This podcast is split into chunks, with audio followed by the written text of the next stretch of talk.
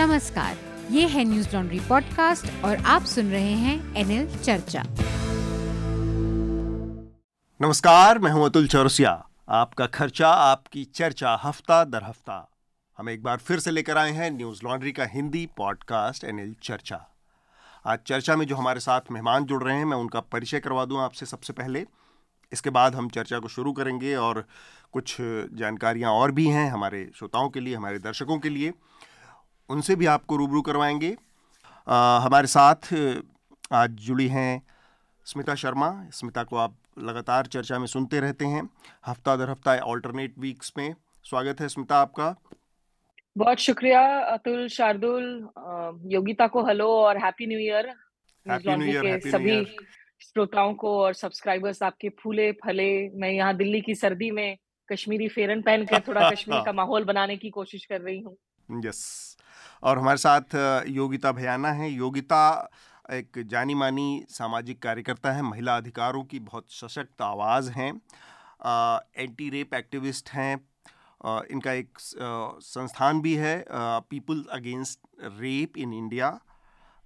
तो योगिता हमारे साथ जुड़ेंगी। आप सबको पता है कि दिल्ली में नए पुराने साल, बीते साल का जो आखिरी दिन था 31 दिसंबर की रात, एक बड़ी भयावह दुर्घटना हुई और उसके लेकर लगातार बहुत सारे डेवलपमेंट हो रहे हैं। उसमें अंजलि सिंह नाम की एक लड़की थी जिनकी मौत हुई। और लगातार मतलब इस तरह की घटनाएं दिल्ली के अलग अलग हिस्सों से आती रहती हैं, देश के भी अलग अलग हिस्सों से आती रहती हैं। 16 दिसंबर 2012 को जो घटना हुई थी, उसकी एक बार फिर से एक तरह से याद ताज़ा कर दी है इस घटना ने, जिस तरह से इस घटना को अंजाम दिया गया। तो योगिता इसके बहुत सारे पहलुओं पर हमसे बात करेंगी, क्योंकि इनके विशेष विषय का क्षेत्र है ये पूरा। इसके अलावा स्टूडियो में हमारे साथ ही शार्दुल कात्यायन है। शार्दुल, आपका भी स्वागत। नमस्कार, और मुझे ठंड लग रही है। हाँ, स्टूडियो में इतनी भी ठंड नहीं है। तो हम आगे बढ़ें उससे पहले हमारे जो श्रोता हैं, जो न्यूज़ लॉन्ड्री के हमारे दर्शक हैं, उनके लिए कुछ जानकारियां हैं। आपके लेटर्स हमें मिलने शुरू हो गए हैं फिर से। मुझे नहीं मालूम था कि ये याद कराने की ज़रूरत थी, तो मैं पहले ही याद करा देता पहले एक बार शिकायत करने के बाद।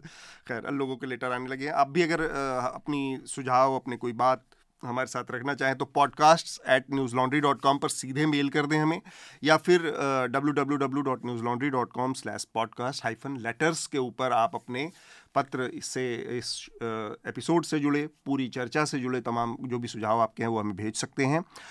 एक और जानकारी है, हमारे जो वो तमाम न्यूज़ लॉन्ड्री के प्रशंसक हैं, जो शुभचिंतक हैं, जिन्होंने अब तक न्यूज़ लॉन्ड्री को सब्सक्राइब नहीं किया है, उनके लिए एक विशेष ऑफ़र है नए साल के उपलक्ष्य में। लिमिटेड पीरियड ऑफ़र है, कुछ समय तक चलेगा।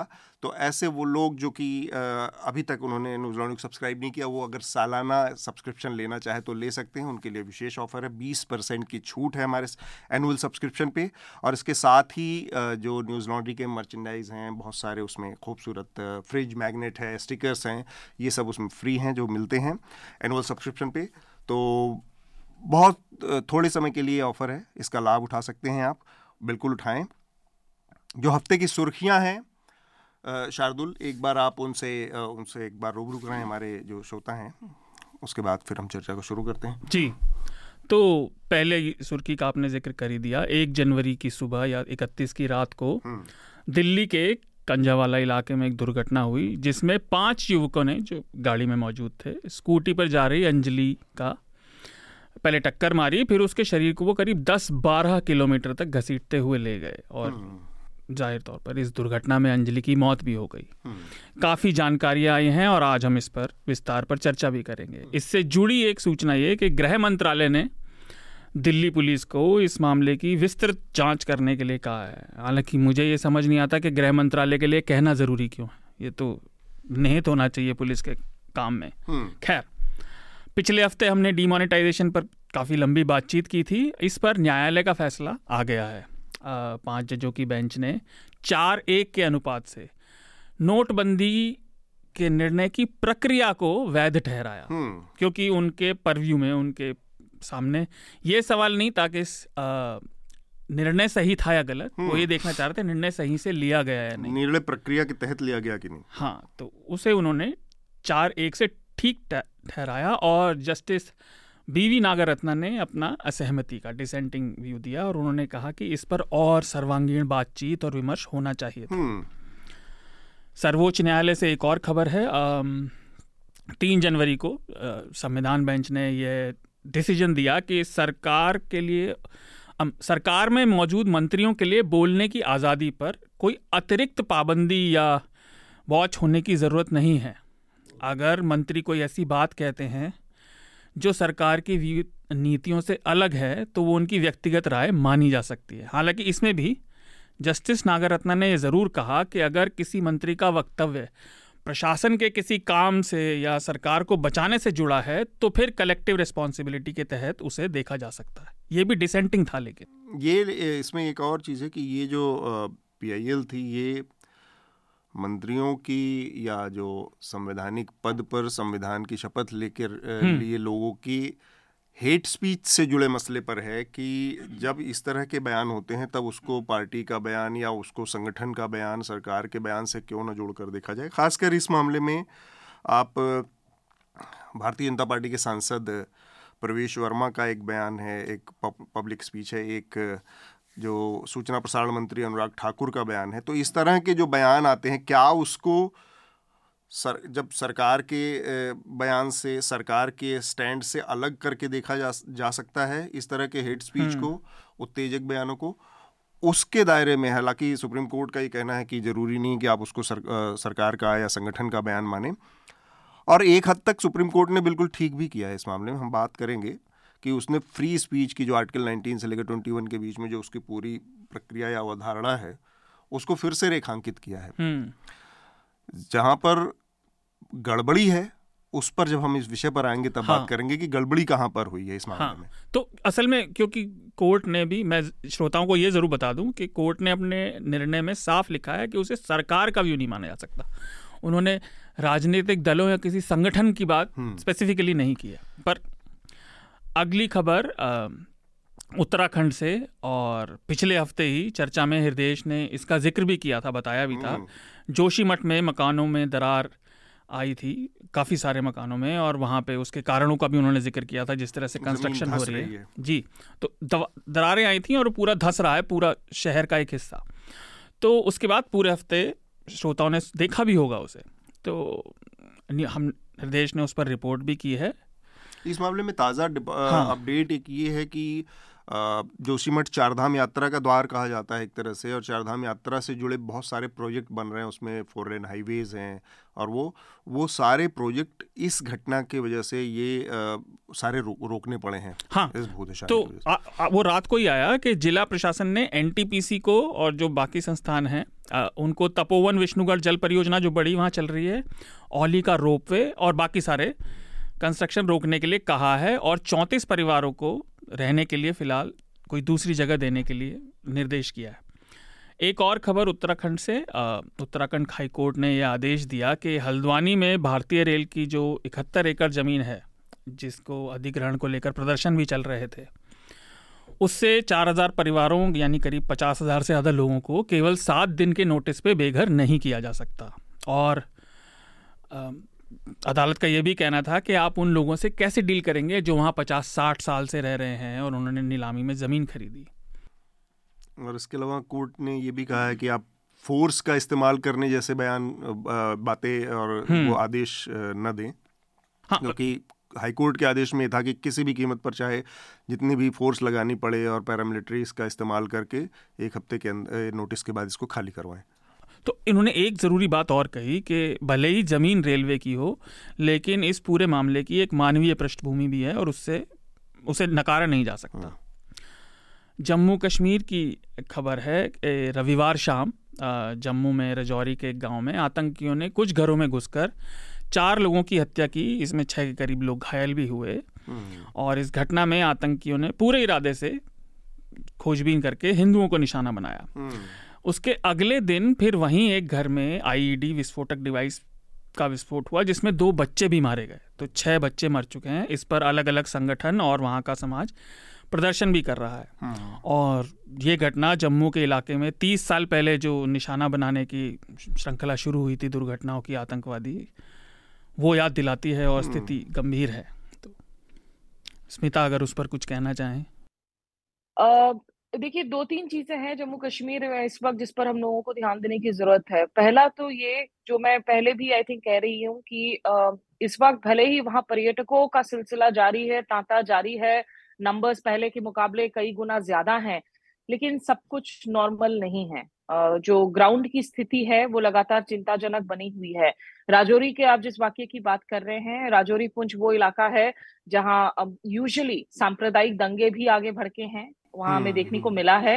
और इसीलिए जो आतंकवाद को एक सांप्रदायिक आतंक की हम बात करते हैं, उसको एक बार फिर से ज्यादा उस आग को मजबूत करने की भी कोशिश की जा रही है।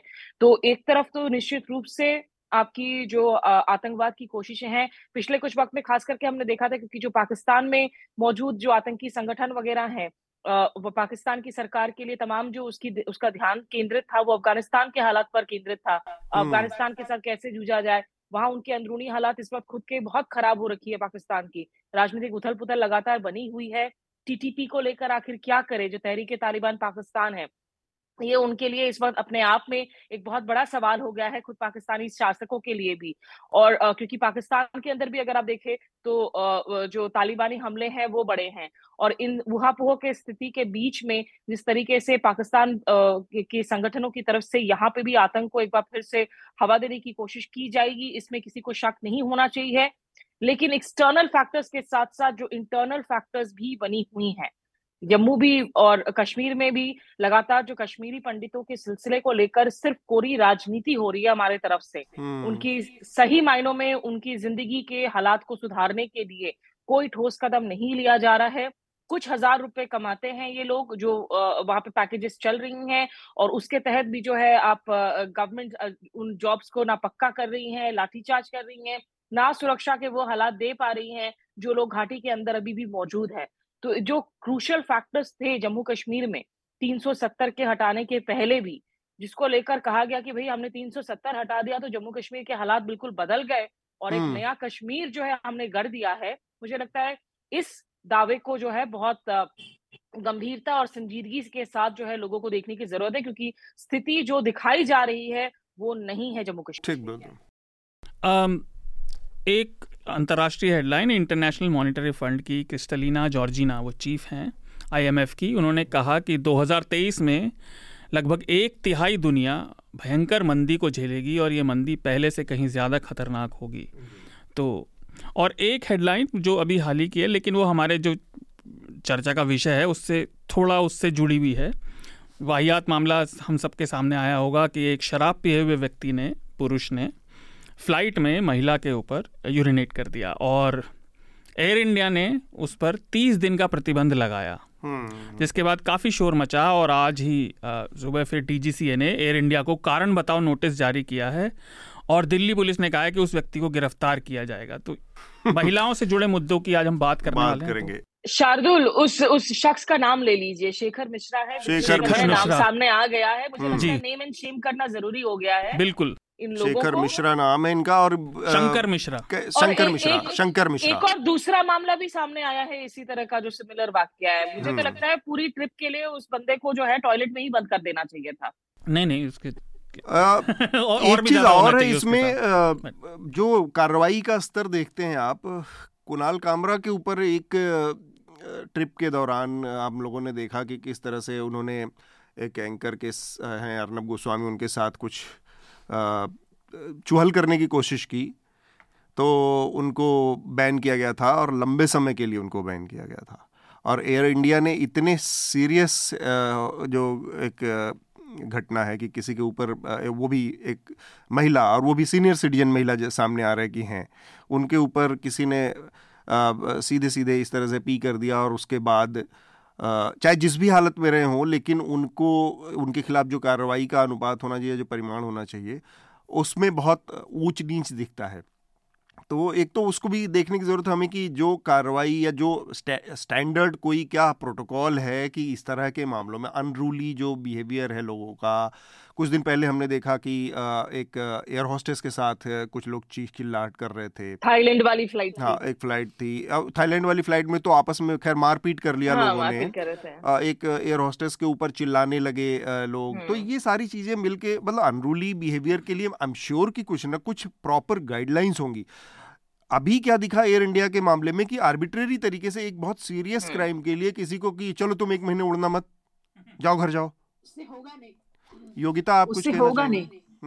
जी उससे होगा नहीं, क्योंकि मैं एयरलाइन बैकग्राउंड से हूँ और 7 साल मैंने भी फ्लाई किया है अलग अलग एयरलाइन में। और मैं इतना बता दूं कि ये जो एयर इंडिया ने किया है ये बहुत ही निंदनीय है, और जो इंटरनेशनल एविएशन रेगुलेशंस है उसके तहत भी सिक्योरिटी को थ्रेट था। इट इज नॉट कि वो सिर्फ उस महिला के साथ उसने गलत किया।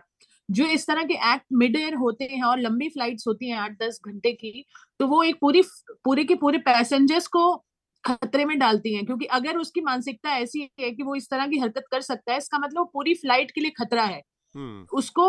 मुझे लगता है 1 महीना, मुझे हैरानी है कि एयर इंडिया ने 1 महीने का उनको सस्पेंड किया। उसे तो जीवन भर पूरे जीवन उसको फ्लाई करने का अधिकार ही नहीं होना चाहिए किसी भी एयरलाइन से, क्योंकि वो एक खतरा है सुरक्षा के लिए, महिला सुरक्षा के लिए। दूसरे एयरलाइंस ने भी बैन किया था ना, एयर इंडिया किया था, लेकिन आप सिर्फ एयर इंडिया के अगर आप 30 दिन का प्रतिबंध लगाते हैं तो दूसरे फ्लाइट ऑप्शंस है ना इस शख्स के पास में, आपसे दूसरे फ्लाइट पे भी आप रोक लगाएं, प्रतिबंध होना चाहिए और इसको तो जेल भी होना चाहिए। क्योंकि अगर इंटरनेशनल रेगुलेशंस को देखें तो इसने सेफ्टी को, फ्लाइट की सेफ्टी को खतरे में डाला है।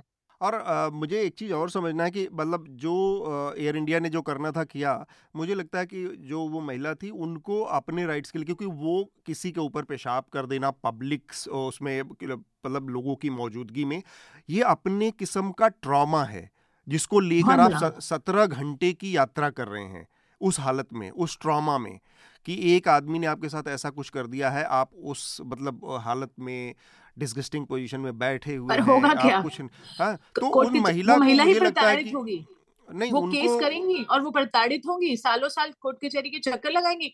ऐसे लोगों को इमीडिएटली बड़ा फाइनेंशियल वो पेनल्टी लगाना है, बड़ा, क्योंकि पैसे से ज्यादा इनको कोई दुखाएगा नहीं। हालांकि उसको जेल होनी चाहिए, उसके अलावा भी इमीडिएट फाइनेंशियल पेनल्टी उसको देनी पड़ेगी इस महिला के लिए। और डेफिनेटली और जो आसपास जो पैसेंजर्स थे, you know, जरूरी नहीं कि ये महिला ही प्रताड़ित हुई हो, और भी, क्योंकि अगर वो यूरिनेट कर रहा है तो he is showing his private part, let's see it like that, it means it's more than that. तो आप समझ के चलिए कि इस शख्स को तो monetary heavy penalty and plus jail, और ये शायद बिजनेस क्लास में हुआ वाकया है, और इस महिला के टिकट को फिलहाल जो है एयरलाइन ने कॉम्पनसेट कर दिया है, उसके पैसे वापस दिए हैं। लेकिन I mean you have to send out a stronger message. हम लोगों की फ्लाइट में जो अगली मेल बिहेवियर देखने को मिल रहा है बार बार इंडियन पैसेंजर्स की तरफ से, आप शराब जो डिस्ट्रीब्यूट करते हैं एयरलाइन पर, ये इतनी कॉमन बात है, half the men can't handle their drinks. या तो आप उन ड्रिंक्स पर आप कैप लगा ले, मैं ये नहीं कह रही हूँ ड्रिंक्स बंद कर दे, आप इंटरनेशनल एयरलाइन में चढ़ने के साथ ही ये मैंने इंडियन पैसेंजर्स के साथ इतना देखा है कि वो जिस हक के साथ मांगना शुरू करते हैं कि भाई हम आए हैं तो पूरी पैसा वसूली करके जाएंगे, आप एक पब्लिक स्पेस में आप शेयर कर रहे हैं लोगों के साथ में, एंड वो भी एक क्लोज्ड स्पेस है with people that you don't know. एक वहाँ बिहेवियर को लेकर, जिम्मेदारी को लेकर जो है निश्चित रूप से सख्त गाइडलाइंस आगे बनाने की जरूरत है। यहाँ पर देखिए, आप इसको ये समझना जरूरी है, वो किसी भी कानूनी सीमा में हुआ हो, क्योंकि हवाई सीमा देश की सीमाओं में नहीं आता, लेकिन टू पी ऑन समवन, किसी के ऊपर पेशाब करना, ये एक असॉल्ट की श्रेणी में आता है अधिकतर जगह। yes. ये अनकंसेंटेड है, कंसेंट में वो एक किंक हो सकती है, वो एक अलग डिपार्टमेंट है, वो लोग करते हैं, लेकिन पब्लिक प्लेस पर अनकंसेंटेड इस तरह की हरकत ये डायरेक्ट असॉल्ट है ना। केवल एक्सपोज करना नहीं है अपने जेनिटल्स को, उसके ऊपर like you are bodily harming them, उससे इन्फेक्शन हो सकते हैं, यू आर अनसैनिटाइजिंग। दूसरा, सिर्फ उस महिला के प्रति नहीं, प्लेन एक आइसोलेटेड एनवायरनमेंट होता है, हम हमारे रह सकने के लिए, सांस लेने के लिए उसे क्रिएट करते हैं, तो ट्रैप्ड है, तो वो भी एक असॉल्ट है। इसके ऊपर मल्टीपल चार्जेस लग सकते हैं और लगने चाहिए। और अभी अभी खबर आई, मैंने देखा कि वो महिला का बयान आया है कि वो कह रहे थे मेरे बाल बच्चे हैं, परिवार हैं, मुझे माफ़ कर दो। तो ये जो ड्रिंक्स वाली बात है ना, हम इसकी जिक्र आगे भी करेंगे, शराब से जुड़ी जो धारणा चलती है हमारे देश में, लेकिन ये सीधा अपराध है और इसकी सज़ा मिलनी चाहिए। ठीक बात है। तो एक और मैं हेडलाइन में बस जोड़ के और फिर हम अपनी बातचीत शुरू करते हैं, मुख्य विषय की तरफ बढ़ेंगे। पाकिस्तान में काफ़ी हालत ख़राब है, वहाँ पर इकोनॉमिक क्राइसिस को देखते हुए ये बिजली और एनर्जी की सिचुएशन बड़ी ख़राब हो गई है। और अभी ताज़ा जो हालात से निपटने के लिए जो उपाय किए जा रहे हैं उसमें ये एक चीज़ है कि मॉल्स, मार्केट्स और सारी चीज़ों को जल्दी अर्ली आवर्स में क्लोज कर दिया जा रहा है ताकि एनर्जी कंजम्पशन को कम किया जा सके। और इंटरनेशनल मॉनेटरी फंड से कुछ और लोन की सिफारिश उम्मीद कर रहा है पाकिस्तान, देखते हैं उसमें क्या होगा। पहले ये नवंबर में मिलना था लेकिन उसको टाल दिया था IMF ने, तो क्योंकि वो मानकों पर उतरे नहीं थे खरे। तो अब देखते हैं आगे क्या होता है। हम अपनी बातचीत का जो पहला विषय है उस पर आते हैं, जिसके लिए योगिता भी हमारे साथ हैं और स्मिता भी हमारे साथ हैं। मुझे लगता है कि इन दोनों लोगों की राय इस मामले में ज़्यादा महत्वपूर्ण है और ज़्यादा इंक्लूसिव बातें समझ में आएंगी हमारे साथ। दिल्ली को आमतौर पर देश के किसी अन्य मेट्रोपॉलिटन शहर के मुकाबले महिलाओं के प्रति बहुत आप कहें असुरक्षित, बहुत छोटा शब्द होगा, अग्रेसिव है, बहुत ही रूड है, कई मामलों में बहुत या कहें कि सीमा से आगे जाके गाली गलौज, अब्यूज़िव है। इस तरह की स्थिति देखने को मिलती है और खासकर महिला पुरुषों के मामले में एक चीज़ ये भी देखी जाती है कि वो उसके हमेशा अहंग का मसला बन जाता है, छोटी से छोटी चीज़। ये जो सेंसिटाइजेशन का मसला है उससे जुड़ी चीज़ है, हम अंजलि के मुद्दे पर आएंगे, लेकिन मुझे लगता है कि सबसे पहले हम जो सेंसिटाइजेशन है, जो सेंसिटिविटी है महिलाओं के प्रति या उनके को बराबरी के नज़रिए से देखने की या उनकी बात को सुन लेने की या उनकी बात को सुनकर और उस तरह से एक्ट करने की जैसा कि हम किसी अपने के एक मेल दूसरे मेल अपने काउंटर पार्ट के साथ करता है बिहेव, इस तरह से देखने, सुनने, झेलने की क्षमता, ये सेंसिटिविटी का अभाव जो है, इस पर मैं आप लोगों की जो कमेंट्री है कि वो उसमें लैग कहाँ है या वो है, क्यों नहीं है, इस लिहाज से मैं आप दोनों को पहला शुरुआती कमेंट चाहता हूँ। योगिता और स्मिता, ये तो एक हमारा समाज का एक परिप्रेक्ष्य है, जो हमारा ये सोशल फैब्रिक है या जो अपब्रिंगिंग है वो तो बिल्कुल ही नकार देता है कि एक महिला अपनी बात भी रख रही है तो वो मेल ईगो जो हमारे देश में है वो इतनी ज्यादा हर्ट होती है कि इतना, आप देख लीजिए कंझावला में जिसकी हम बात भी कर रहे हैं कि आधी रात को वो लड़की बाहर थी, इस बात पे चर्चा बनी हुई है, उस बात पे चर्चा नहीं बनी हुई कि उसके साथ कितनी ब्रुटैलिटी हुई या वो बात बाद में आ रही है, पहले ये आ रहा है कि वो आधी रात को ऐसे अकेली थी। तो ये जो हमारा सोच है कि लड़की है अकेले रात को नहीं निकल सकती है या अपनी आवाज उठा नहीं सकती है या वो होटल में चेक इन कैसे कर गई, वो रूम में कैसे थी, तो ये जो सारे सवाल है ना वो अपने आप में हमारे देश की और हमारे समाज की सोच को दिखाता है कि हम लोग कहाँ भी बहुत पीछे हैं, बहुत ज्यादा। हम कितना भी दिखा लें और कितने भी पढ़े लिखे परिवार हो या एजुकेटेड हमको लगे कि लेटियन जोन के भी लड़के हैं, बट सोच वहीं की वहीं है, जहां पर उनकी सोच खत्म हो जाती है बिल्कुल वहीं पर कि एक औरत है उसको उसकी मर्यादा से जोड़ देते हैं, कहीं ना कहीं जोड़ ही देते हैं। आप देखिए कितना भी पढ़ा लिखा और इवॉल्व व्यक्ति भी होगा वो कहीं ना कहीं ऐसी एक बात कह जाएगा कि जहां पर पता चल जाएगा कि वो भी उस सोच के हैं। तो ये तो एक लंबी और गहरी चर्चा है और मुझे लगता है ये बहुत ज्यादा डीप रूटेड है, तो इसको खत्म होने में भी समय लग रहा है और जिस तरह से सेंसिटाइजेशन होनी चाहिए वो है नहीं समाज में और अग्रेसिवली जरूरत है, क्योंकि हर चीज का जवाब वही है। वो उन्होंने क्यों रोंदा उस बच्ची को, 12 किलोमीटर तक क्यों रोंदा, उसके पीछे भी आप अगर उनका मानसिकता समझेंगे तो यही निकलेगा कि एक लड़की थी, बाहर थी। निर्भया के समय में भी यही हुआ, उसके ऊपर ही सवाल उठाए गए। तो ये तो एक हमारे देश का बिल्कुल सोच है, हमारा जो है समाज का। बाकी स्मिता जी भी बताएंगे कि किस तरह से हम तो daily being women we can explain you better, क्योंकि हम लोग तो उसको झेलते हैं दिन रात। तो स्मिता मैं ये थोड़ा सा इस सवाल को उठाने का मेरा मकसद ये था कि नॉर्मली बॉम्बे जब हम जाते हैं या बॉम्बे के लोगों से मिलते हैं या बॉम्बे वाला कोई हमसे मिलता है तो आमतौर पर हमारा अपना भी ओपिनियन है कि बहुत सुरक्षित महसूस करती हैं लड़कियां वहां पर। रात में 2 बजे हमने देखा है कहीं से भी निकल के लड़की कहीं चली जाती है, अपना ऑटो लिया, टैक्सी लिया, अपनी स्कूटी पर सवार होकर जा रही है, आ रही है। वहाँ पे वो असुरक्षा नहीं है जो कि यहाँ पर केवल अंधेरा होने के बाद कायम हो जाता है लड़कियों के मन में कि कोई भी परिवार अपने को मेंटली मानसिक रूप से संतुष्ट नहीं होता जब तक कि लड़की सुरक्षित या तो वहाँ ना पहुँच जाए जहाँ वो गई है या फिर घर ना आ जाए जहाँ से उसको आना है। तो ये जो स्थिति है दिल्ली के बारे में, मैं इसलिए ये सवाल महत्वपूर्ण समझ रहा था कि बॉम्बे में भी यही लोग होंगे ना, यहीं के इसी देश के लोग हैं, इसी इलाके के, इसी मानसिकता वाले, यही मेल पैट्रियार्की होगी, तो वहाँ पर ये सुरक्षा का भाव कहाँ से आता है और यहाँ क्यों नहीं आता? ये बहुत दिलचस्प सवाल है अतुल, जिसके बारे में मैंने भी सोचने की काफी बारी कोशिश की है, क्योंकि देखिए मैं बंगाल से आती हूँ और पश्चिम बंगाल में भी हम लोग जब पले बड़े हमेशा एक सुरक्षा का जो एहसास था वो था। कोलकाता में भी जब मैं कॉलेज में गई देर रात तक, मुझे याद है रात के 12-12:30 बजे हम फिल्म देखकर अकेले हम लौटा करते थे पैदल चल के।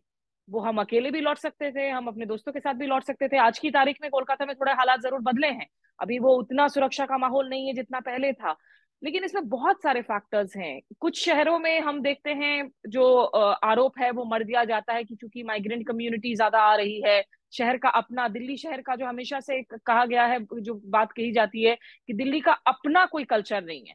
आप अगर महाराष्ट्र की कर लें, आप पश्चिम बंगाल की कर लें, दिल्ली का हमेशा जो है कि इन्फ्लुएंशियल वाला जो है वो कल्चर रहा है because of the migrant communities. दूसरी बात है कि देखिए पैट्रियार्की, मिसोजिनी जो हमारे घरों में पूरी तरीके से जड़े मजबूत किए हुए हैं, वो कुछ ऐसी राज्यों में बहुत ज्यादा जो है वो नजर आती हैं। कहीं कहीं हो सकता है अगर आप दक्षिण राज्यों में चले जाएं, वहाँ की अपब्रिंगिंग थोड़ी डिफरेंट होती है, वहाँ कल्चर वैल्यूज पर जिस तरह से जोर दिया जाता है, वहाँ पे महिलाओं को भी जो है आप इक्वल चांसेस दे रहे होते हैं। काफी सारे ऐसे स्टेट्स हैं जहाँ पर महिलाओं को इक्वालिटी नहीं दी जाती है। सबसे बड़ी बात है रेजिंग योर बॉयज राइट, वो ज्यादातर घरों में आज की तारीख में अभी भी नहीं हो रहा है। अब आप हैं, शार्दुल हैं, मुझे नहीं पता कि ऐसे कितने पुरुष हैं, ऐसे कितने बॉयज हैं जो पढ़े लिखे, जो खुद सिविलाइज्ड मेन हैं, लेकिन उनके सर्कल में अगर कोई ऐसा मेल है जो इस तरह की हरकतें करता है, जो कैटकॉल करता है, जो लड़कियों के खिलाफ बार बार उटपटांग बयान देता है, उनके खिलाफ कितने ऐसे बॉयज हैं हु स्टैंड अप। अब ये जो मिश्रा साहब हैं एयरक्राफ्ट वाले जिनकी हमने बात की, क्या उनके ऐसे कुछ दोस्त होंगे जो उनको जाकर, उनके मेल दोस्त मैं कह रही हूँ, जो उनको जाकर उनके मुंह पर कहेंगे कि what you did was wrong, कि हमें आपसे नाता नहीं चाहिए?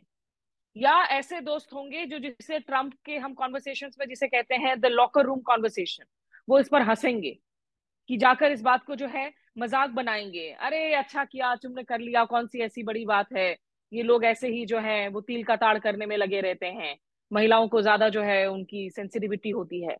तो ये सारी बातें जो माइंडसेट से रिलेटेड भी इश्यूज हैं, मुझे लगता है इन सबको जब तक आप एड्रेस नहीं करेंगे, हर साल की शुरुआत में ऐसे ही भयावह खबरों से रूबरू होते रहेंगे। और एक जो बड़ी बात है दिल्ली को लेकर, मुझे लगता है दिल्ली की जो पुलिस है, दिल्ली पुलिस है बहुत कॉम्पिटेंट और बहुत फाइनेंस रिसोर्स रिच पुलिस भी है देश के तमाम दूसरे, लेकिन यहाँ की पुलिस का मुझे जो लगता है ना, एक तो वो उनमें, उनके अंदर भी वीआईपी कल्चर बहुत ज्यादा सीप इन हुआ है। यहाँ की पुलिसिंग में एक बहुत बड़ी कॉन्शियसनेस है कि आप किस क्लास को केटर कर रहे हैं।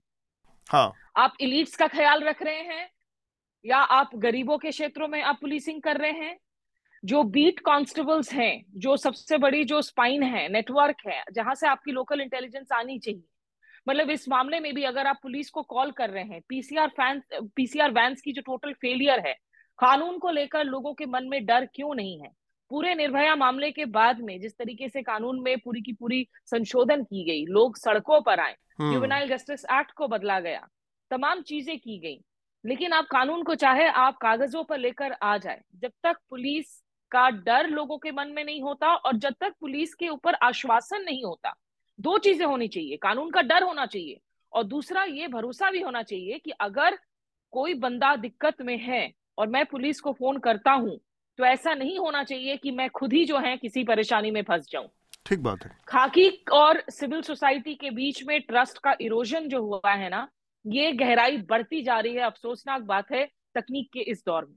दिल्ली पुलिस का आपने जिक्र किया, कल एक वीडियो सामने आया था, मैं उसका जिक्र करना चाह रहा हूँ कि क्या जो एक्सपोजर है या जो सेंसिटिविटी है दिल्ली पुलिस की वो कैसे काम करती है कि कनॉट प्लेस में एक म्यूजिशियन बैठकर गिटार बजा रहे थे और ये मतलब स्ट्रीट म्यूज़िक का जो कल्चर है दुनिया के जितने बड़े खूबसूरत शहरों में देखने को मिलता है, सब जगह इस तरह से चलता रहता है। और कनॉट प्लेस में मैं 2-3 बार गया हूँ। रात में अक्सर 7 बजे 8 बजे के बाद से वहाँ पर स्ट्रीट पे बैठ के गिटार बजाने वाले और म्यूज़िक के साथ गाने वाले लोग मिल जाते हैं। वो एक अलग कल्चर और एक रंग देता है, मतलब आपको बताता है कि आपका शहर कल्चरली कितना प्रॉस्परस है या कितना वाइब्रेंट है। उसको जितनी बेमुरवती से एक पुलिस हेड कांस्टेबल के स्तर के अधिकारी दिख रहे हैं वीडियो में, उसको उठा रहे हैं और भगा रहे हैं वहाँ से, मतलब समझ में नहीं आ रहा। और साथ में इतना ही नहीं, मतलब ऑब्वियसली हमारे यहाँ क्या होता है, जब कोई भी सड़क पर छोटी सी वारदात होती है तो लोग घेर लेते हैं, लोगों की भीड़ इकट्ठा हो जाती है। उस हुजूम से भी जिस तरह से वो इंटरेक्ट करे, तुम लोग यहाँ क्या कर, चलो भगो यहाँ से, हटो यहाँ, तो वो माई बाप कल्चर जो है ना पुलिस के अंदर कि मैं ही सब कुछ हूँ और मैं जब तुमसे कुछ कह रहा हूँ तो तुमको उस तरह से सुनना पड़ेगा, करना पड़ेगा, वो भाव ख़त्म नहीं हो पा रहा है। वो ऐसा लग रहा है कि वो अभी भी उसी अंग्रेज़ों के ज़माने से में जिस तरह से माई बाप बनकर वो बिहेव करती थी पुलिस, वो अभी भी उसको कंटिन्यूएशन में उसी को फॉलो करती है। चर्चा पुलिस रिफॉर्म्स को लेकर अतुल जो लगातार बातें की जा रही है ना, प्रकाश सिंह जी वगैरह तमाम लोगों ने बहुत सारी पुलिस रिफॉर्म्स पर रिपोर्ट हमारी पेंडिंग है। कल्चरली जो डाइवर्स ग्रुप्स से हमारे जो कांस्टेबल्स वगैरह आते हैं, जवान आते हैं, वो आप दूर दराज के क्षेत्रों से आ रहे हैं, आप किसी कंजर्वेटिव गांव से आ रहे हैं, और यहाँ आकर जो जेंडर को लेकर, कल्चर को लेकर सेंसिटाइजेशन हो रहा है वो नहीं हो रही है फोर्सेस में। ठीक बात है, उस पर वो इक्का दुक्का आप मामले बना देते हैं, मीडिया के सामने पेश कर देते हैं बतौर एग्जांपल। अब म्यूजिशियन की बात कर रहे हैं, दुनिया भर में जो है आप जितने अच्छे ग्लोबल कैपिटल्स में जाएंगे, आप सेंट्रल एशिया चले जाइए, आप जो मुस्लिम बहुल क्षेत्रों में चले जाइए, लोगों का ये जो धारणा है कि नहीं मुस्लिम बहुल नेशंस कंजर्वेटिव होते हैं।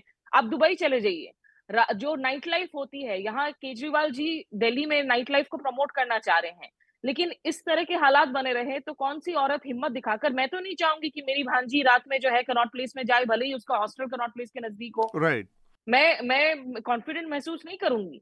और ये भी बात है कि हाँ ठीक है, ये इंसिडेंट्स पूरे देश भर में हो रहे हैं। दूसरे ऐसे राज्य हैं जहां दरअसल क्राइम की incident against women is higher than Delhi में भी, लेकिन अगर आपका ये देश का कैपिटल है, यहाँ हर मामले को तूल दी जाएगी निश्चित रूप से। और खास करके जब इस तरह का भयावह मामला हो तो उस पर ज्यादा बात होगी compare to a similar incident in another state. Shardul, ये बातचीत चल रही है, आपने सुना, योगिता ने भी बहुत सारी बातें कही हैं और स्मिता ने भी बहुत सारी बातें कही हैं। इसमें आपकी पहली टिप्पणी जोड़कर फिर मैं अंजलि के मुद्दे पर स्पेसिफिक बात करना चाह रहा हूँ। देखिए, पहले इसको अगर हम ओवरऑल देखें तो महिलाओं के प्रति अपराध कोई नहीं, किसी के लिए भी नहीं है, और महिलाओं के लिए तो बिल्कुल भी नया नहीं है। एक सर्वे था जिसमें अधिकतर दुनिया की बात की गई थी, मुझे याद नहीं आ रहा किसने किया था, कि भारत में हर तीसरी महिला जीवन में एक ना एक बार सेक्सुअल असॉल्ट ज़रूर झेलती है। ये उस देश के लिए जो अपने आप को बड़ा संस्कृति और समाज और नारी को देवी की पूजा करने वाला बताता है, ये उसके ऊपर एक धब्बा है, और ये उसी की नारियां बता रही हैं जो जीवित हैं। तो ऐसा नहीं है कि कोई हवा में से आंकड़ा आ गया। दूसरी बात, और इसमें भी एक चीज़ है कि ये ज़्यादातर जो आंकड़े हैं 90% से ज़्यादा ये असॉल्ट आसपास के लोग, रिश्तेदार, कज़न, इन लोगों के जरिए होते हैं। वो तो वो जो बहुत बड़ा जो दावा होता है ना कि हमारे यहाँ हम सांस्कृतिक रूप से बड़े उन्नत लोग हैं, वो अंदर अपने कितनी तरह की गलाजतें छुपा के रखते हैं। सब हैं तो इंसान ही। आंकड़े में भी मुझे लगता है कहीं ना कहीं ये अंडर प्लेड है। हर तीसरी नहीं, हर महिला सेक्सुअल हरासमेंट तो 110% शिकार होती है।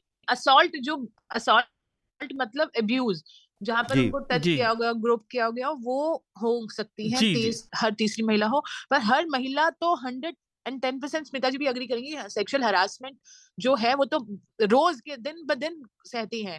तो ये एक अपने आप में बहुत बड़ी बात है, मतलब कि, और ये जो क्राइम है 90% जैसा कि आप बोल रहे हैं विद इन 4 वॉल्स ही होते हैं, अपने नॉन लोगों द्वारा होते हैं। तो अभी, और मैंने एक सर्वे किया था 400 लोगों के बीच में, जहाँ महिला पुरुष दोनों थे, और ये सब 60 साल के ऊपर के लोग थे, जिन्होंने बताया कि बचपन में सब, उसमें से 380 प्लस लोगों ने बताया कि उनके साथ बचपन में असॉल्ट या अब्यूज हुआ था।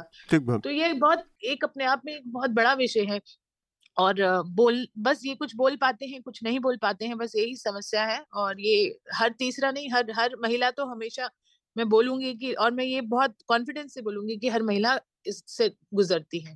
शार्दुल, आप अपनी बात पूरी करें। मैं ये कह रहा, मैं अगली बात यही कहने वाला था कि हिंदुस्तान को हम समझते हैं कि हर कोई बताता भी नहीं है, इस तरह की बातें लोग छुपाना पसंद करते हैं। उसके प्रशासनिक कारण हैं, उसके पुलिस से, जैसे स्मिता ने बताया, पुलिस से डर के कारण है।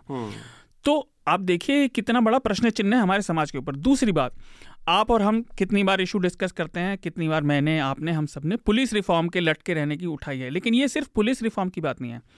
यहाँ पर ये घटना जिस परिदृश्य में हमारे सामने आई, जब ये हम सब के सामने आई खबर के रूप में, इसमें पुलिस का फेलियर है, इसमें म्यूनिसिपैलिटी जो रोज़ की चीज़ें हैं, अलग अलग तंत्रों का लगातार जारी फेलियर, उसका एक तरह से समायोजन है ये कि ये हो पाया। इसके पीछे एक और, हम जब घटना की स्पेसिफिक बात करेंगे तो मैं विस्तार में बोलूँगा। मैं इससे जुड़े कार्यक्रम देख रहा था तो किरण बेदी जी किसी चैनल पर बोल रही थी कि दिल्ली पुलिस का पीसीआर सिस्टम थानों से जोड़ दिया गया है बजाय एक नेटवर्क होने के, सेंट्रलाइज। तो पुलिस के काम में, खासतौर से मॉडर्न पुलिसिंग की हम बात जब करते हैं, तो रिस्पॉन्स टाइम बहुत ज़रूरी होता है। तो इस घटना में आप देखें और इन जनरल देखें तो दिल्ली पुलिस का रिस्पॉन्स टाइम भी गिर गया है। मैं आश्चर्यचकित हूँ कि यूपी पुलिस का रिस्पॉन्स टाइम बेहतर है कॉल का। हो सकता है ये आंकड़े गलत हो, इनमें और छानने की ज़रूरत हो, लेकिन तब भी ये बहुत ही, मतलब हम पीछे चल रहे हैं। 2012 में, मतलब राष्ट्रीय राजधानी की पुलिस इस मामले में, हम निर्भया का जिसे मामला कहते हैं, वो घटना 2012 की थी। 10 साल बाद मुझे तो लगता है समाज और प्रशासन उससे पीछे आ गया है। आज हमें इतना आक्रोश नहीं दिख रहा। वो जो दुर्घटना हुई थी, वो जो जघन्य अपराध हुआ था, उसके बाद कितना रोष था पब्लिक में, आज वो रोष कहाँ है? आज हम फिर पार्टी की बात कर रहे हैं, वो क्या कर, इससे क्या फर्क पड़ता है वो क्या कर रही थी। अतुल, मैं बताऊं आपको, ये जब मामला जिस दिन इसकी खबर आई, क्योंकि पहले मैंने कुछ लोगों के, देर रात में मैंने ट्वीट्स देखे कुछ पत्रकार दोस्तों के, और उसके बाद मैंने वो ट्वीट, किसी ने कहा कि ये फेटल एक्सीडेंट है, किसी ने कहा कि ये जैसा दिख रहा है वैसा नहीं है। तो मैंने इसलिए अपने दोस्त को मैसेज भेजा कि ये क्या है, क्या पुलिस कवर अप करने की कोशिश कर रही है। तो उस बंदे ने मुझे, अंजलि का फोटो भेजा व्हाट्सएप पर।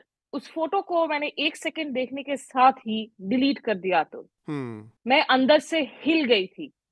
इतने सालों में हम लोगों ने इतने गोरी क्राइम्स कवर किए हैं, लेकिन कभी ना कभी जो है ऐसा, ऐसे मामले आते हैं जो हमें अंदर से झकझोर के रख देता है। बिल्कुल। मैं उस रात रोई हूँ अतुल।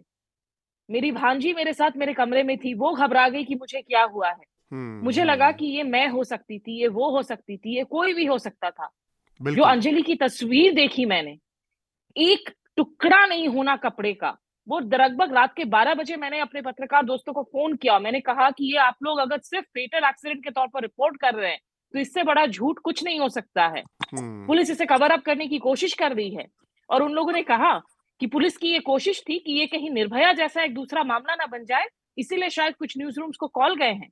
और आप देखें, लगातार जब परतें आप बदल रही हैं इस केस के, अब तो ये तक सामने आया है कि जिस शख्स को इन्होंने पहले गिरफ्तार किया गाड़ी चलाने के आरोप में, वो था ही नहीं, वो घर पर था, वो कजन है, क्योंकि उसके पास ड्राइवर्स लाइसेंस थी। तो उसके परिवार ने कहा था कि तुम अपने आरोप जो है अपने सिर पर ले लो। अब उसने ना कि कन्फेस किया है।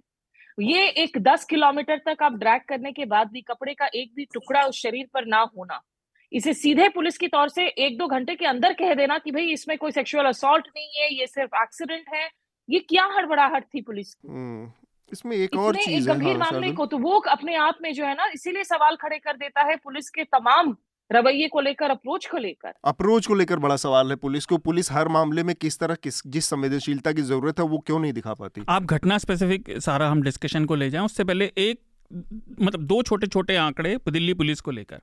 2020 में कैग की रिपोर्ट आई थी जिसमें बताया गया था कि दिल्ली पुलिस में महिलाओं का प्रतिशत 11% के आसपास था, जो अपेक्षा रहती है 33%, उससे कहीं ज़्यादा कम है, दुगना के करीब कम है। दूसरा, दिल्ली पुलिस में इस समय वैकेंसी 21% के करीब है, और जो अवेलेबल फोर्स है उसमें से भी 25% केवल वीआईपीज़ की सुरक्षा के लिए है।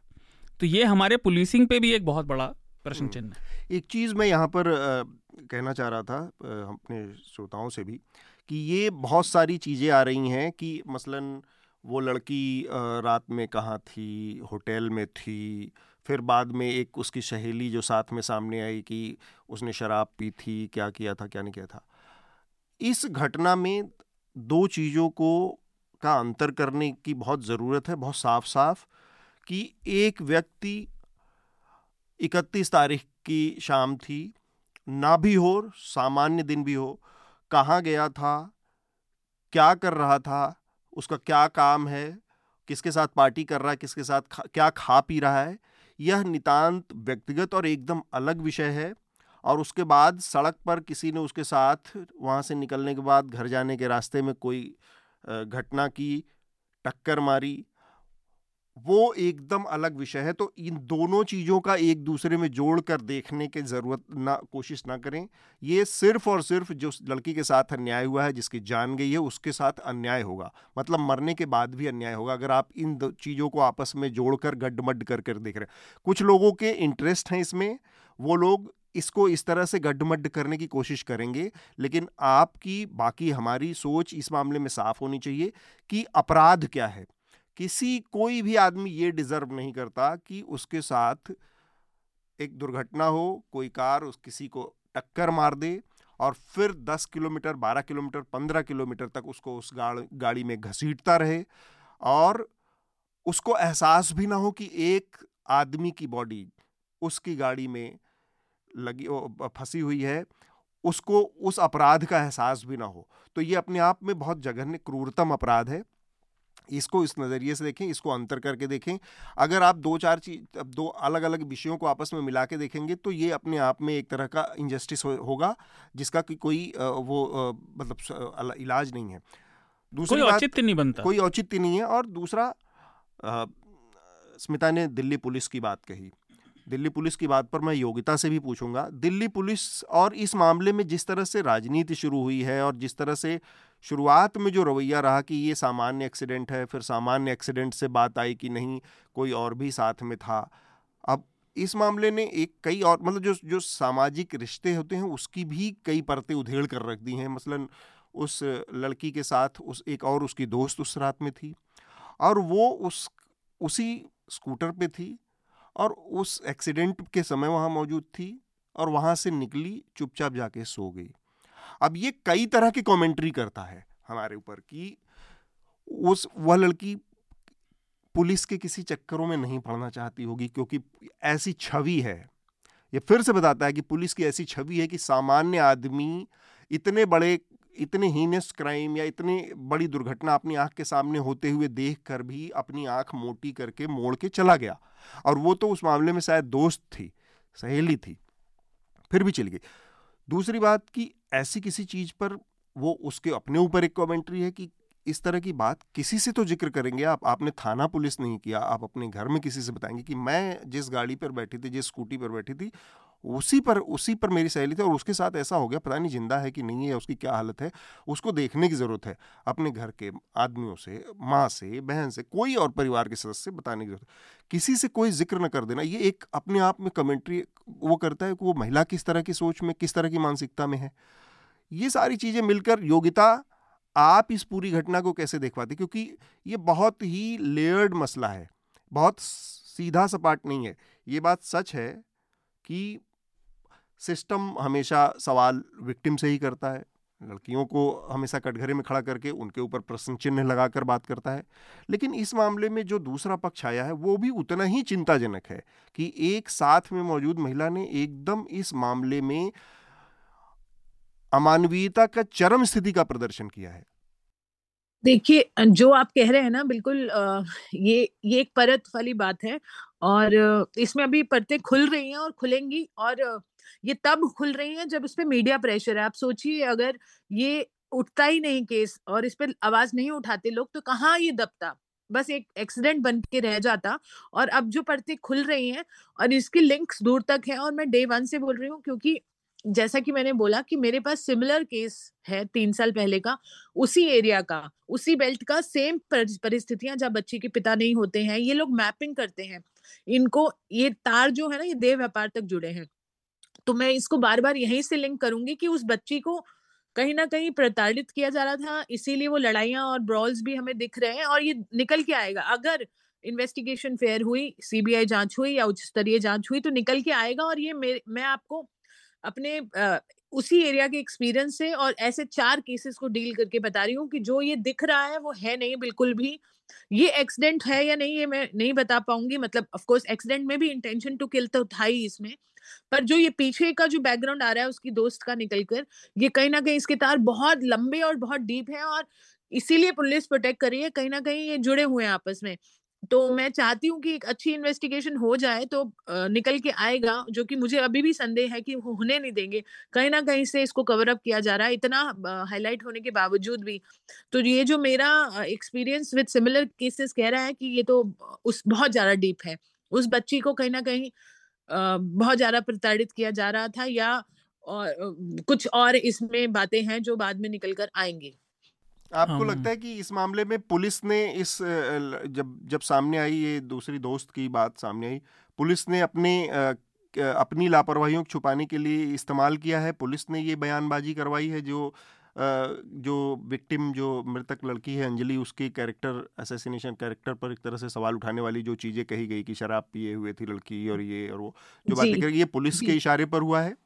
जी, पुलिस के इशारे में हुआ है या वो लड़की भी इसमें कहीं ना कहीं मुझे तो लगता है इसको आरोपी की तरह लेना चाहिए था, जो उन्होंने नहीं किया। डे वन से उसको इंटेरोगेट करके उसको रखना चाहिए था। अब तो उनको तो एक विटनेस बना लिया गया, हालांकि वो है नहीं, वो आपको क्राइम में लिप्त पाई जाएंगे। अगर सबसे बड़ा सवाल ये है कि उस लड़की की एक्सेस सबसे कट है किसी मीडिया से। पहले दिन उसको मीडिया के सामने प्रेजेंट किया गया, जो बात उसने कही उसमें जो भी ऑब्वियसली बहुत सारे उसमें लूपहोल्स थे वो सामने आ गए जैसे उसने बयान उसके खत्म हुए, लेकिन उसके बाद से उस लड़की को पूरी तरह से कट ऑफ कर दिया गया, उसकी एक्सेस खत्म कर दी गई है। तो ये सारी चीजें बहुत सारे सवालों को जन्म देती हैं।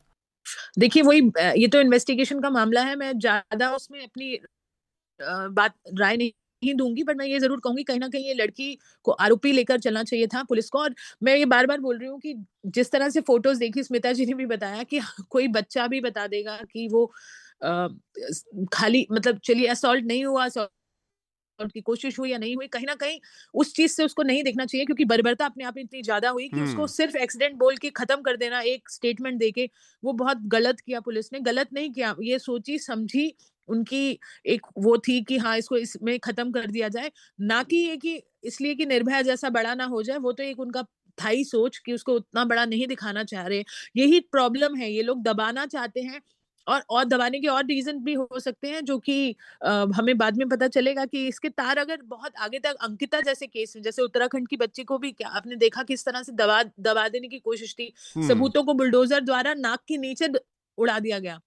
तो ये उस तरह का मुझे कहीं ना कहीं इसका लिंक लग रहा है, और जब निकल के आएगा तो आपको समझ में आएगा, अगर निकला तो। मैं तो बार बार प्रे कर रही हूँ कि फेयर इन्वेस्टिगेशन हो जाए, पर मुझे डाउट है होगी नहीं। ठीक, देखिए, सारे डिस्क्लेमर्स के साथ मैं इस बात में योगिता से फिलहाल एटलीस्ट इस समय अग्री नहीं करता। उसके कारण है, पहला कि जब आप एक्सीडेंट का पार्ट होते हैं तो ट्रॉमा सबको होता है, चोट से उसका लेना देना अलग है, वो चोट के बाद का ट्रॉमा बिल्कुल अलग होता है। दूसरी चीज़, हिंदुस्तान के आप अच्छे से जानते हैं और हम सभी अच्छे से जानते हैं, एटलीस्ट मैं एज्यूम कर रहा हूँ, हिंदुस्तान में लड़कियों को छोटी छोटी आज़ादियाँ बहुत लड़ कर मिलती हैं। रात को 12 बजे 1 बजे बाहर होना एक मध्यम वर्ग की, निचले मध्यम वर्ग की लड़की बहुत सारे, आप सोचिए ये उसने बहुत लड़ मेहनत करके और इमेज बनाकर उसने पाया होगा, तो उसका डर कम से कम मुझे तो समझ आता है कि वो डर क्यों रही थी।